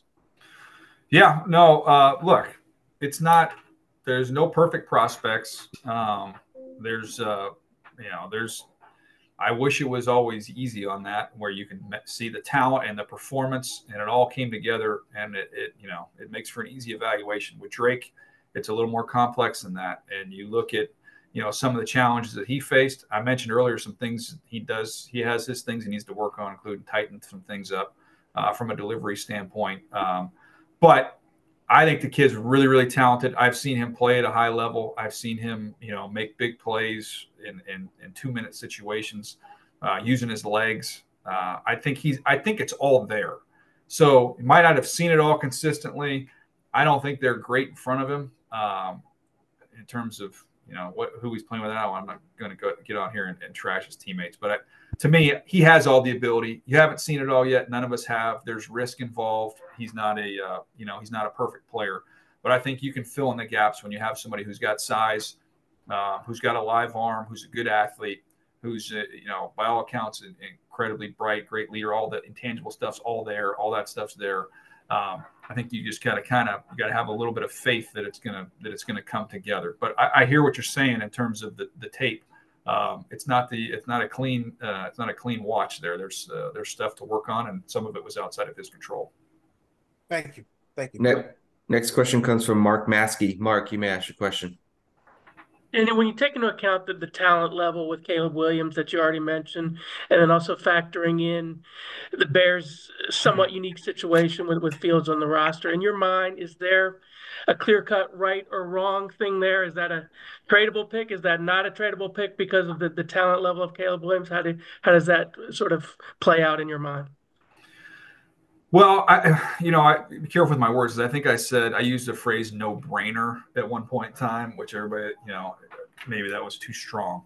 I lean heavily in favor of taking Caleb Williams. You know, unless you got the offer of all offers, which is you know, pick combination of picks and players that it's literally you know too good to turn down. It'd have to blow me away um, to to move off of that pick. And again, same thing I said a minute ago. There aren't perfect players. Caleb's not a perfect player. Caleb's going to require some some patience and assembly there. But the the the ability is is off the charts, and what he can be is something that's extremely exciting. And I think, you know, I was talking to Orlovsky about this the other day. Of like, you, you see some of these young quarterbacks have a chance to transition and be successful, and part of the formula seems to be, hey, we're not asking you to play quarterback every snap. In other words, let's give you we're going to give you 10 completions in the game where we're going to get you know smoke screens. We're going to get some regular screens some shallow crosses uh, you know some stick routes. We're going to we're going to bake in 10 completions for you that, that's going to be easy for you. You're not going to have to sit back there and, and really go deep and sort through things. Then i'm going to ask you to make you know five or so you know five four or five plays with just your ability go out there and create make some things happen go run for a first down and then you're talking about seven or eight plays where you got to sit back there and really play quarterback and you know see coverage, work to progression, be on time, all those things. But I think sometimes you look at the quarterbacks who failed. Uh, I think they've been thrown out there and it's just like, hey, here's here's let's throw the ball 40 times a game, and here's you know you having to to to do that on a down in and down out basis. So I think you got to be smart of how you how you get him going and get him up and running. But I think the you know the upside there, the tools there are, are, are pretty dang elite. And while I hear the argument of build up the, you know, build up the whole roster and think about the whole team, I'm like, yeah, well, I know, you know, one one or two Super Bowls every 10 years, you'll you'll get a, you know, a Nick Foles magic carpet ride with an unbelievable team. The rest of them seem to be won by Patrick Mahomes and Tom Brady's uh, of the world, you know, the elite elite guys. So if you got a chance to go out there and get one of these guys who can be elite, um, I think you got to take your shot if you're the Bears. Next question comes from William Burchfield. William, you may ask your question. Hey DJ, I, I know you spoke on Rakestraw earlier, but what's your evaluation of how he might fit in Aaron Glenn's defense in Detroit and in this organization under Dan Campbell with the ethos that he's kind of instilled here? And is 29 or late first round a realistic landing spot for him, do you think? Yeah, I think he's in that range. Yeah. I mean, I have him a little bit higher than that, but Um, you know, and, I know when talking to teams, I'm a little bit higher on him than some other teams are. But yeah, in terms of the feistiness and the toughness and the, you know, the aggressiveness that he plays with, the energy, the passion that he plays with, yeah, I mean, he fits 100% with Detroit. Um, I was giving him Frazier for the almost the exact same reason. Uh, when you look at the center uh, from West Virginia, because the guy's a four-time state champ wrestler. He's super, super, you know, physical. He finishes guys. He plays kind of that nasty, nasty style. And, you know, that's the great thing that they've done in Detroit. You know, all the talent that they've brought in there. I think the the biggest thing they've done is they've they've got a true identity of who they are and what they're about. They set that vision from the beginning and they went out and found guys that fit. And, you know, there's certain guys when we were in Baltimore, we used to say like play like a Raven and we could, uh, you know, put red stars on players that, uh, that we felt were, you know, our type of guys. You just mentioned uh, Rakestraw. I would say Frazier. I think both those guys are Detroit Lion type players. Next question comes from Hens Todd with the Kansas City. You may now ask your question. Hi, this is Hens Todd with the Kansas City Call newspaper. Um, I have a, a, question. I mean, how you doing today? By the way, I'm doing great. Thanks for thanks for hopping on here. Uh, thanks. Uh, for the Super Bowl champions picking last, you know, what I mean, um, every, everybody around Kansas City is looking, you know, everybody around the NFL seen that the the Chiefs receivers had trouble at the beginning of this year. Um, I know you have them uh, selecting Franklin there, but I'm thinking um, Thomas Jr. is the best receiver in this draft, as for my eyes, for what I've seen over um, Cal, you know, um, Marvin Harrison Jr. and all those guys. Where do you see those guys picking there, or do you see them trading back or trading that pick to go get a Kyle Pitts or somebody like that?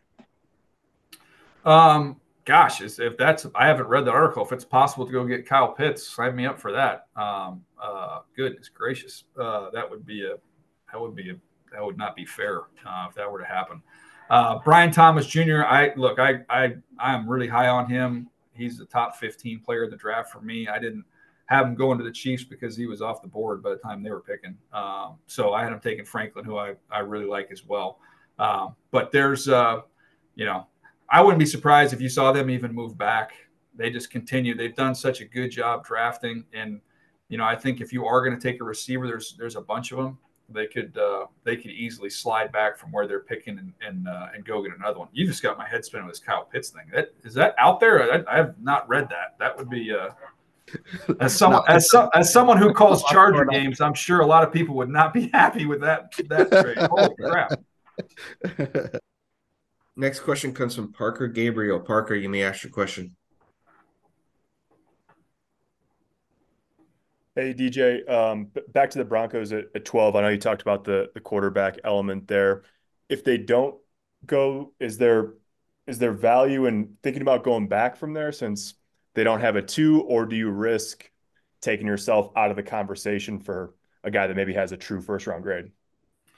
Well, I think I think you kind of look and see what direction that they're interested in going. Um, um, when you when you look at their team, and I'm pulling up their needs here. When you look at you know, uh, you get another corner, you can go edge. Uh, to me, yeah, if you're going to look at those positions, if you're not going to get the quarterback that you like there, I think you could make a, a, strong case if you're like, hey, we want to go get another corner and we like the corners in this draft. There's a good number of them. Maybe you can trade back and, and recoup that pick, uh, that second round pick. I think that's a good thought, actually. I, I kind of like that idea. Um, if you know you're looking in that direction, I think there's also some interesting edge players that you could slide down a, a little bit, depending on what happens. I think there's those kind of the top three guys, you know, with Turner, with Verse, with Latu. I think if two of those three are still there, um, that might embolden you to make that move as well. You'd either come out of that thing with a, a really good corner or an edge rusher if you slide back a handful of picks. Next question comes from Joe Donahue. Joe, you may ask your question. Hey, DJ, thanks for taking the time on this uh, marathon session here. I enjoy uh, it, man. Did... The Padres haven't started breaking my heart yet, so I'm in a good mood. um, so we've talked about the Eagles a couple times on this call, and the uh, Eagles definitely have plenty of opportunities for rookies to uh, shine in the defensive secondary. Um, what would you be looking for in either Rakestraw or somebody else uh, to make an immediate impact in the uh, Vic Fangio scheme? Yeah, um, that's a good question. Um, look, eyes are going to be big uh, with Vic. So yeah, I, I look at Rakestraw. I think has really really good eyes. Uh, he can play the ball. They're gonna they're gonna get pressure. I know they kind of their numbers fell off a little bit this last year, and I know they got some new faces, some young guys who get opportunities up front, and uh, they need some of those guys to step up. But uh, you know, I look at guys that that have those eyes and uh, and can find and play the ball. And uh, you know, another one that I think is kind of interesting is uh, we haven't talked about this corner, but is, is Kamari Lassiter from uh, from Georgia. That might be a little bit early for him, but he's somebody that I think you know kind of fits you know fits what they look for and, and what they like. He's a good player, and I think he has some some inside outside versatility. Can play in the nickel, can play outside if you want him to as well. Thank you. Yep. Next next question comes from Dan Rayleigh. Dan, you may ask your question. Hi, DJ. Uh, you made a comment that uh, Rome Odunze was your favorite player in the draft. I've seen your breakdown on him, but could you elaborate a little bit more why you like him so much? Sure. Um, I mean, I I like big, fast, physical, smart, tough guys who can go play above the rim and uh, who have some route polish to them. So, I mean, as a player, I love I love what he has from a skill set standpoint. I think all of it translates. I think when you look at big games in the NFL, especially you go into the postseason, I think some of that space disappears, and you got to have guys who can win and body with bodies around them, and he can do that. And that's not to say he can't run. You'll see it when you get to the combine. He can run too. Um, so there's that side of it. I love there's a bounce and like an energy to him that I love. Um, I love the fact that you know even though you might have to coach some of this out of him, he hates running out of bounds. Like you'll see the competitiveness in him when he's on the sideline. He tries to get everything he can get. Uh, he's just a real, real competitive football player. And then some of the stuff that I hear, you know, talking to, to sources and, and connections up there is the guy's incredibly bright. He's a great leader. You know, he knows every spot on the on the uh, in the receiving room. He can play anywhere. Um, he's been training with Ricky Proehl, and uh, Proehl said he's as smart as any receiver he's ever been around. So that's those things are great. And then even like a little story from my buddy uh, uh, Brock up there, he told me that like this, he's such a good kid. Like they had an event where they had a uh, uh a fishing tournament fundraiser thing that they did, so he met this fishing captain, never been fished, never fished a day in his life. Uh, he goes out there with this guy and, and uh, has a good time and asks the fishing captain for his number afterwards. And uh, and didn't the fishing captain didn't think anything of it and, uh, and like whatever this guy never gonna call me. And Brock said that he ran into him, you know, months later. This this fishing captain said that Rome Odunze and him go out fishing all the time, and he's just like the nicest guy in the world, just a great dude. So I'm like, I don't, I just like this almost too good to be true with everything I hear about this kid, and I and I love the way that he plays. Next question comes from Adam West. Adam, you may ask your question.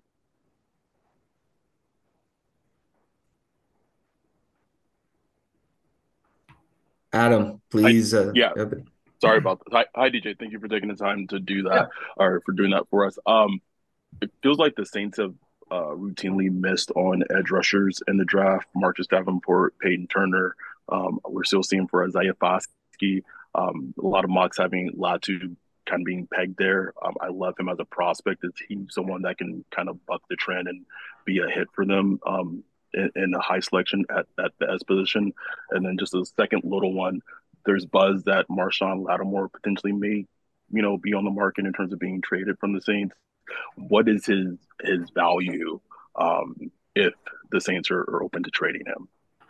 Thank you again. Uh, yeah, no problem. Um, look with with Latu, he's totally different than those guys you just mentioned. So their their formula that they had been chasing is more traits based. All those guys you mentioned were kind of more raw, uh, not technical pass rushers, but you know, big, physical, explosive guys who weren't technicians. Latu's a technician, man. He's like I compare him to Trey Hendrickson. Uh, he's really good with his hands. He can win a variety of ways. He's got a natural feel for pass rush. And some some parts of pass rush remind me of wide receivers as route runners. There's an artistry to it, um, and Latu is an artist. He's really really gifted that way. So a totally different style than the guys that you mentioned that maybe they haven't hit on in the past. Uh, with Lattimore, um, I have to go back through. I have not looked at his uh, you know his contract stuff lately. I'd have to go back and see what that looks like from a trade standpoint. Um, you know what his value would be. So I, I wouldn't even uh, I wouldn't want to venture a guess there on, on on his value, what that might look like, unless I I do a little bit more homework for you on that one. I'll work on it. Next question comes from Rainer Sabin. Rainer, you may ask your question. We'll wrap it hey, up. Uh, hi, Daniel. Um, I was wondering, uh, what's your uh, assessment of Michigan as a developmental program? Obviously, with 18 players at the combine, and also where do you see that going in the future now that you know Jim Harbaugh is back in the NFL? Well, they've done a good job. You know, I, I don't know. Uh, you know, I, I, don't think we're going to have a you know a zillion first round picks from Michigan this year. But you mentioned the the the raw number of guys. It's just so many of them, and when you go through and look at them, you know they there's things that you you can start with when you're doing the evaluation. Like, well, it's probably going to be tough. And that's pretty much almost every single guy on that list. They're all tough. They're smart. It's it's uh it's nice as a scout when you can kind of put some of those things to bed in the evaluation and focus on the tape and what you see. It's almost become kind of a given that you get a Michigan guy, you're going to get somebody who's been well coached, can take hard coaching. He's smart and he's tough. And then now let's go about figuring out if he can play. So uh, that's something that they've developed there. They've developed in that toughness. They've developed in that you know kind of smart football player with a with a good knowledge of the game. So that's I would imagine you know that's a foundation that Harbaugh has put in place there and built there. I've seen it you know with uh, what happened at Stanford that when he left, David Shaw did an awesome job taking that over, and that that run continued for many many years. So I, I think that what they built there is they built something that lasts and. Uh, and that Harbaugh, you know, that that will uh, that will follow him there. So even though he's no longer there, I think you'll still see those major tenets in place. And how do you see that, particularly with the offensive line and, and the players that they produce out of that position in particular? Yeah, there's a ton of them this year. You know, I, I don't think there's a great player in the bunch in terms of how they, you know, how what I expect from them at the next level or necessarily how high they're going to get picked uh, but they're all going to find their way on a roster. And you know, you have value in guys that have some positional flexibility. They've moved guys around quite a bit. There's a lot of guys that have played in different spots. Mm-hmm. So um, yeah, I think that's that's helpful, especially when you're talking about now backups and guys that are kind of you know filling out your your last couple spots there in that room. Thank you. Next yep. question comes from Ryan Mink with the Baltimore Ravens. Ryan, you may ask your question. Thank you for doing this. Uh, just wondering, are, are there any receivers? You know, Eric DeCosta's picked a receiver in the first round three of the past four years. I would probably expect that doesn't continue, but are there are there some receivers that you think might complement what the Ravens already have in the room moving forward? And, and then secondly, uh, George Kokinis, I know you worked with him. Mm-hmm. He's kind of stepping in with Joe Hortiz leaving.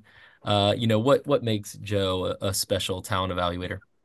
Or I'm sorry, George, a George. special Sure, sure. Um, we'll start first of all with the with the wideouts to kind of complement what they have. You know, I think you're, you know, with Zay Flowers going to be. I think he's going to be a number one if he isn't a number one already. Um, so somebody that would be the person I'd be looking to complement, and so I'm going to go look for some size, and that that to me is, is a guy like Adonai Mitchell um, would be the perfect perfect example there. Uh, Troy Franklin from from Oregon would be another one. Um, so those would be the two guys to me that that complement kind of what you have in place there. You can throw Keon Coleman in, but those uh, those three guys are kind of they would kind of fill out that basketball team, so to speak, uh, for the Ravens.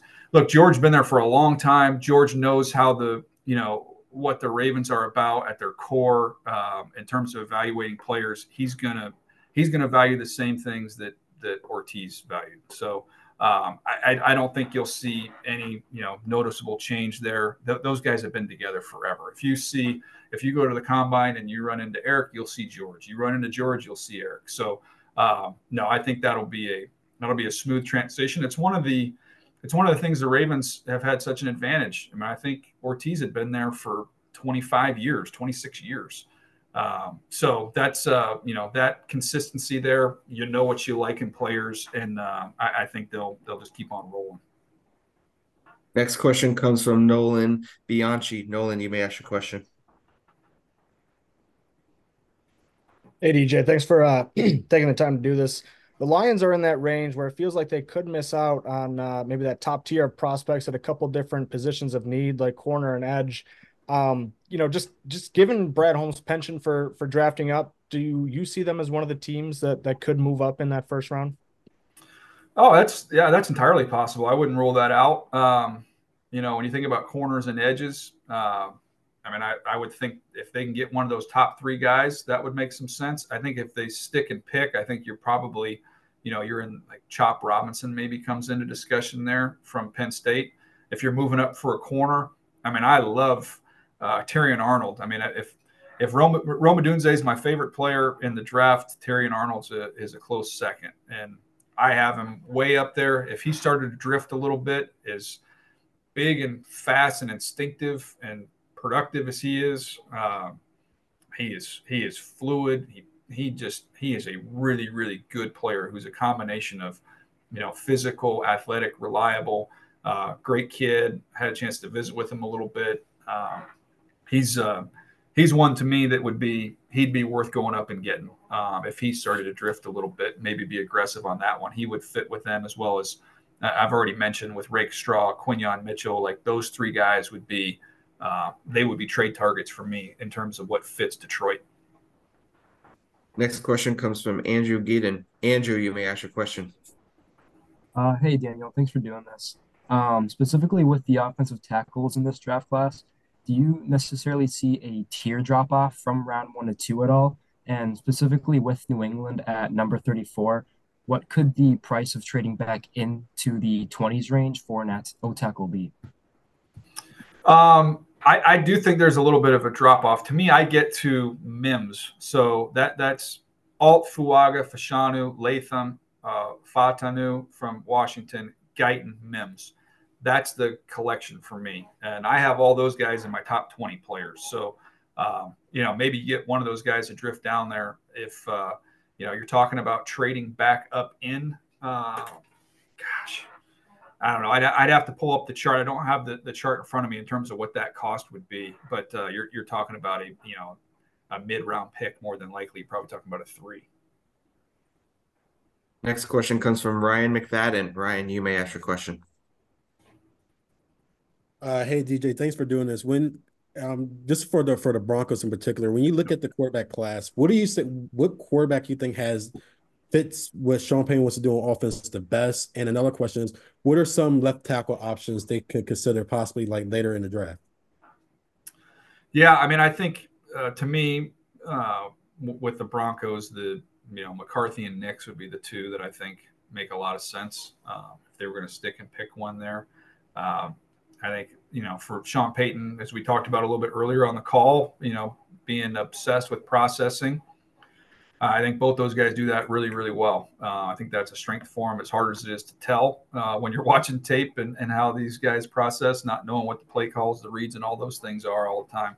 Um, I think those guys operate efficiently, and I think they're both very accurate and they protect the football, which seem to be uh, pretty core things there for uh, you know for Sean Payton. In terms of a left tackle, uh, you know, kind of a project or a prospect. Um, look, the kid from Yale is interesting. I won't I won't attempt to say his last name yet because I don't have the pronunciation in front of me. Uh, but you know he's huge. He's 6'5", 318 pounds. A little bit of a project, a little bit top heavy at times, um, but uh, he can really collapse people in the run game. And there's uh, there's really something to work with there. So he's somebody like that. Uh, to me, Patrick Paul from Houston is very raw. He's probably going to go. He'll probably go somewhere on day two at some point in time on day two, maybe in the third round.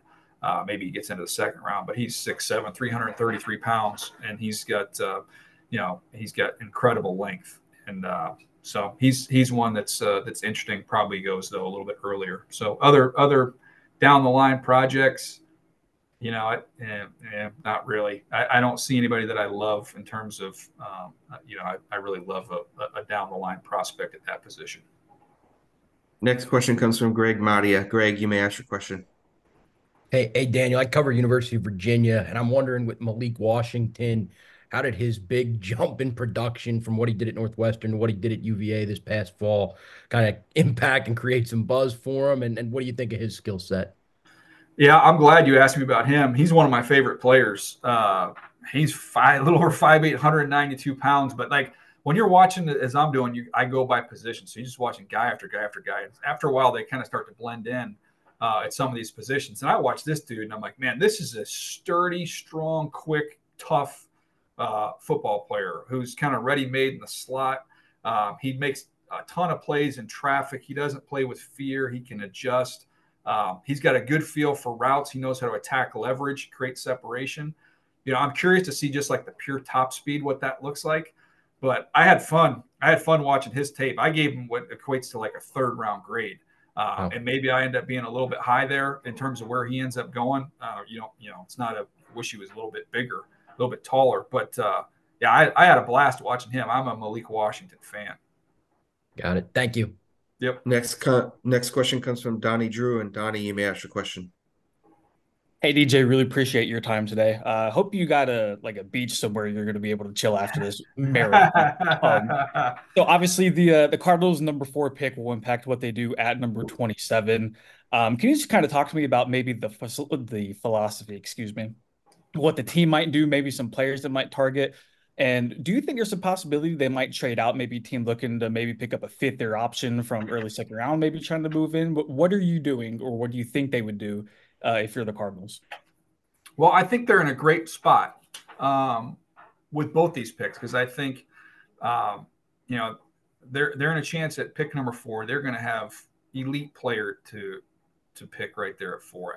Everybody's been connecting to the wideouts. I think there's a real good chance they have their choice of any of them. Um, so if we're going to go off that premise that they stick and pick and take the wide out there at four, um, then you look at where they're picking there at the bottom of the first round. Yeah, I mean, I think there's a chance you're picking 27. You want to slide out. Somebody wants to come back up. Maybe, maybe it's for that, you know, fifth or sixth quarterback. If we, you know, for some reason we go on this quarterback run and somebody wants to come up to get the extra year.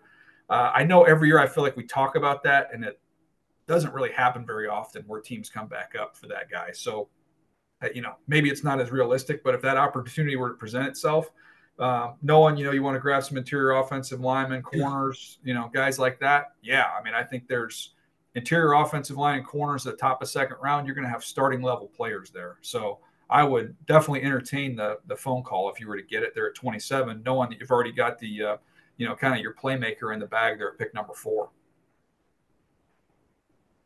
Next question comes from Jason Aponte. Jason, you may ask your question. Hey DJ, thanks for sticking around so long, man. Appreciate it. No problem. So I was looking at your latest mock, and obviously the San Francisco 49ers have offensive line issues. Um, you have Graham Barton, who started at left tackle at Duke, um, moving over to guard. Do you feel that it's a little too rich early on? Because the 49ers, even when they took Aaron Banks, it felt like it was a little bit too high in the draft. I just wanted to know your thought process on that. No, I, I, don't necessarily think that's that's too high. You know, he started a ton of games. He's played center. I think that's where his ultimate best position is going to be is is at center. But he can play anywhere. Um, you know, obviously recently haven't played left tackle, but uh, I had a higher grade on him just to compare the two players you're talking about with him and Banks. I just I had a higher higher grade on him. So um, I don't think it's you know I don't think that's crazy. I would say, you know, when you look at the interior guys in this draft there's you know there's other options too now. I mean i've i've done more work since my initial top 50 list came out. I'll, I'll end up having jackson powers johnson over over graham barton but i really like graham barton too. Uh, and i like zach frazier. And i think all three of those guys would uh, be plug and play guys. I mean they're as no no uh, i'm not telling you anything you don't know but they're win now let's go mode and i think these guys those three interior guys are plug and play for me Next question comes from Eric McMahon. Eric, Aaron, you match your question. DJ, thanks again for doing this. Another Michigan question for you. Uh, defensive yeah. tackle Kris Jenkins. Uh, I know he's moved around a little bit at Michigan over his time. What what do you think about him and maybe Kris Jenkins translates to the next level? Michigan. Yeah, you know he's he's uh, he's kind of tricky to evaluate because uh, first of all he's got the great nickname. Uh, I, I, would love to have the nickname the Mutant uh, because he's such a physical freak. Um, so he's 293 pounds. All the you can watch all the weight room stuff that he does out there. It's off the charts. He'll put on a show at the combine as well. Um, but the way that, that he plays there, he's kind of, you know, he doesn't make a ton of plays, but you know, it's not really what's asked of him quite as much. He doesn't get a chance to penetrate. It's more kind of play at the point of attack, stack blocks, and uh, you know, kind of hold the point there. I uh, want to see, you know, just more of him getting in gaps, getting upfield, playing on the other side of the line of scrimmage. I know he's got the rare, you know, strength power. Um, and I know obviously the genes are great when you think about his dad what a great player he was. So, uh, and by all accounts, great worker, great kid, all that stuff's off the charts. It's just a little tricky just because the playmaking, you know, it doesn't doesn't pop when you watch him on tape. But that being said, I still think he goes somewhere on day number two. Um, I think probably more than likely finds its way into the you know to the bottom bottom uh, portion of the second round. Would be my guess. Next question comes from Craig Haley. Craig, you may ask your question. Daniel, thank you for the time today. I was hoping you could put the South Dakota State draft class in perspective. I mean, the size of it, not just the, the players who will be drafted, but the ones who will sign after the draft. It, it's an unusual size, you know, for the FCS level, even, you know, in comparison to, to some of the recent North Dakota State groups. Can, can you put this Jackrabbits class into perspective? Yeah, it's not often you see it. I mean, um, look, that uh, the Dakotas have had a pretty good run there uh, in terms of both those schools putting out, uh, you know, a lot of a lot of wins and a lot of good players. To me, like the interesting thing is when you when you look at guys like McCormick and Greenfield, McCormick started 57 games at left guard, 57. Um, so you get these 60 year guys, 55 for Greenfield. So that's in and of itself is pretty rare. These guys have played so much football. Uh, but McCormick is is a fun one. Just you know, plays real nasty. He's really good. Uh, you know, the run game, combo blocks. He's he's aware, which you shouldn't be a surprise when you play that much football. Um, you've got Isaiah Davis again, running back, uh, who's uh, you know got really good quickness. Plays some wildcat quarterback. Runs a little bit high, but he's uh, you know he'll step through tackles. Smooth runner. Um, and then you know Greenfield, who I mentioned. I mean, th- it's a good group, man. These are good players, and they've played a lot of ball and they've won a lot of games. So when we talk about, you know, some teams value guys that are captains. Other teams, you know, love to bring in players from winning programs. Um, that's a heck of a that's a heck of a class, especially from from that level, no doubt. Thank you. Next question comes from Dan Ralph. Dan, you may ask your question. Thank you, and as always, Daniel, thank you so very much for your time. Um, there are four Canadians going to the combine. I wonder if I could throw names at you and uh, just get a brief synopsis. I've got my Canadians ready to go here. I knew uh, you would. I, I, only have three. I must be missing one. Um, all right. So I've got uh, Theo Johnson, who's going to be one of the top three or four tight ends. I think he'll show well from Penn State. Um, he's a uh, he's a, he's a good player. He had a good week down at the Senior Bowl. Uh, big catch radius. Uh, th- there's a play watching him this year where I saw him backpack a, a defensive back for 10 yards, just carried him. Uh, so he's he's big, physical, uh, intriguing player there. Although I will say, uh, off topic, the, the, tight end number 44, I don't know his name yet for Penn State, who came back to school. He's a really good player. Uh, Tanner Tanner McLachlan from Arizona State is he is like he was one of my like I thought it was a find, and then I called around to a bunch of schools, and then everybody, you know, I wasn't I, I, wasn't telling them anything they didn't know. He is a really, really good player. Uh, one of my favorite tight ends in the class, and I can tell you exactly. Uh, he's like my fourth tight end right now. So oh. a little bit undersized, clean releases. He can work in the middle of the field. He's got big time burst after the catch. Um, he can go get it and high point the ball. Uh, once he catches it, he can transition in a hurry. Uh, one of the things I love from him is he just plays the game with a ton of effort. You watch the UCLA game, there's a pick and uh, you see his effort to go make the tackle. I thought that kind of spoke to his competitiveness and his character. And then Dankwah from Howard, uh, the big tackle. Um, he's somebody who uh, you know is a, is is going to be a little bit of a work in progress there. Uh, I don't think he's ready uh, to get out there and play. He might need some time on a practice squad. Uh, when I watched him, but he's enormous, 362 pounds. Um, he's just going to have some issues with some of the speed that he's going to see. That's he's kind of more of an absorb power guy than somebody who's going to be able to kick out and cover up speed rushers. So a little bit more of a project, but enormous guy uh, out of Howard. So who did I miss? Those are the three that I had. Isaiah Adams of uh, Illinois. Oh, Isaiah Adams from Illinois. All right, I'll give you Isaiah Adams here. I missed that one. Uh, I'll do I'll do better next year. no uh, worries. So Isaiah Adams 25 starts, um, played guard, played tackle. He's he's uh, he's got some power. Um, I thought he set a little bit too deep in pass pro that that he that got him in some trouble, especially against Penn State when he was playing right tackle. Um, so he was a down the line guy for me. I wasn't quite as high. I know some teams like him a little bit more than I do, um, but uh, to me, I thought he was it was more of a late round pick for me. But uh, those your that's your Canadian report for the year. And if I may throw another name at you, just once, Yeah. please. Sorry, we have to we have to move on. We have Uh-oh. one final question that we got to go All to. I still Our- love Canada, Andrew. Our final question comes from Noah Fleischman. Noah, you may ask your question. Hey, thanks for doing this. I just had a question about um, Peyton Wilson from NC State. You know, what are you looking forward to seeing from him next week at the combine after what he did at the Senior Bowl, and how does he kind of battle that that question about durability that he's got?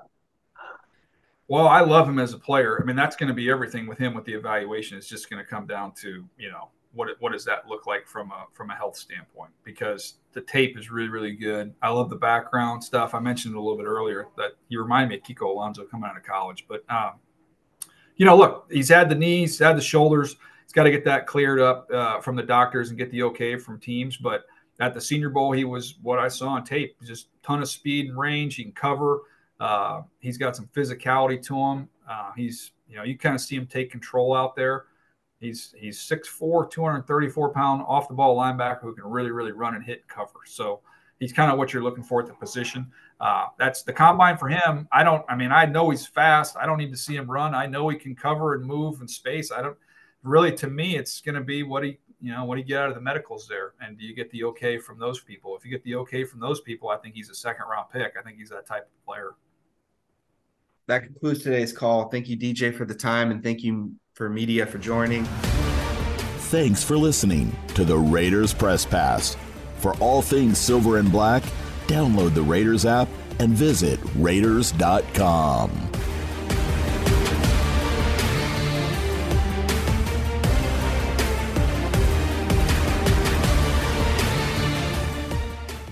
The Las Vegas Raiders have partnered with the global lifestyle app TrueConnect to give the gift of wellness. Transform your mind, body, and soul through thousands of hours of premium fitness content, guided meditations, progress tracking, and more. Visit tcfree.fit to redeem one free year of TrueConnect exclusively for Raider Nation.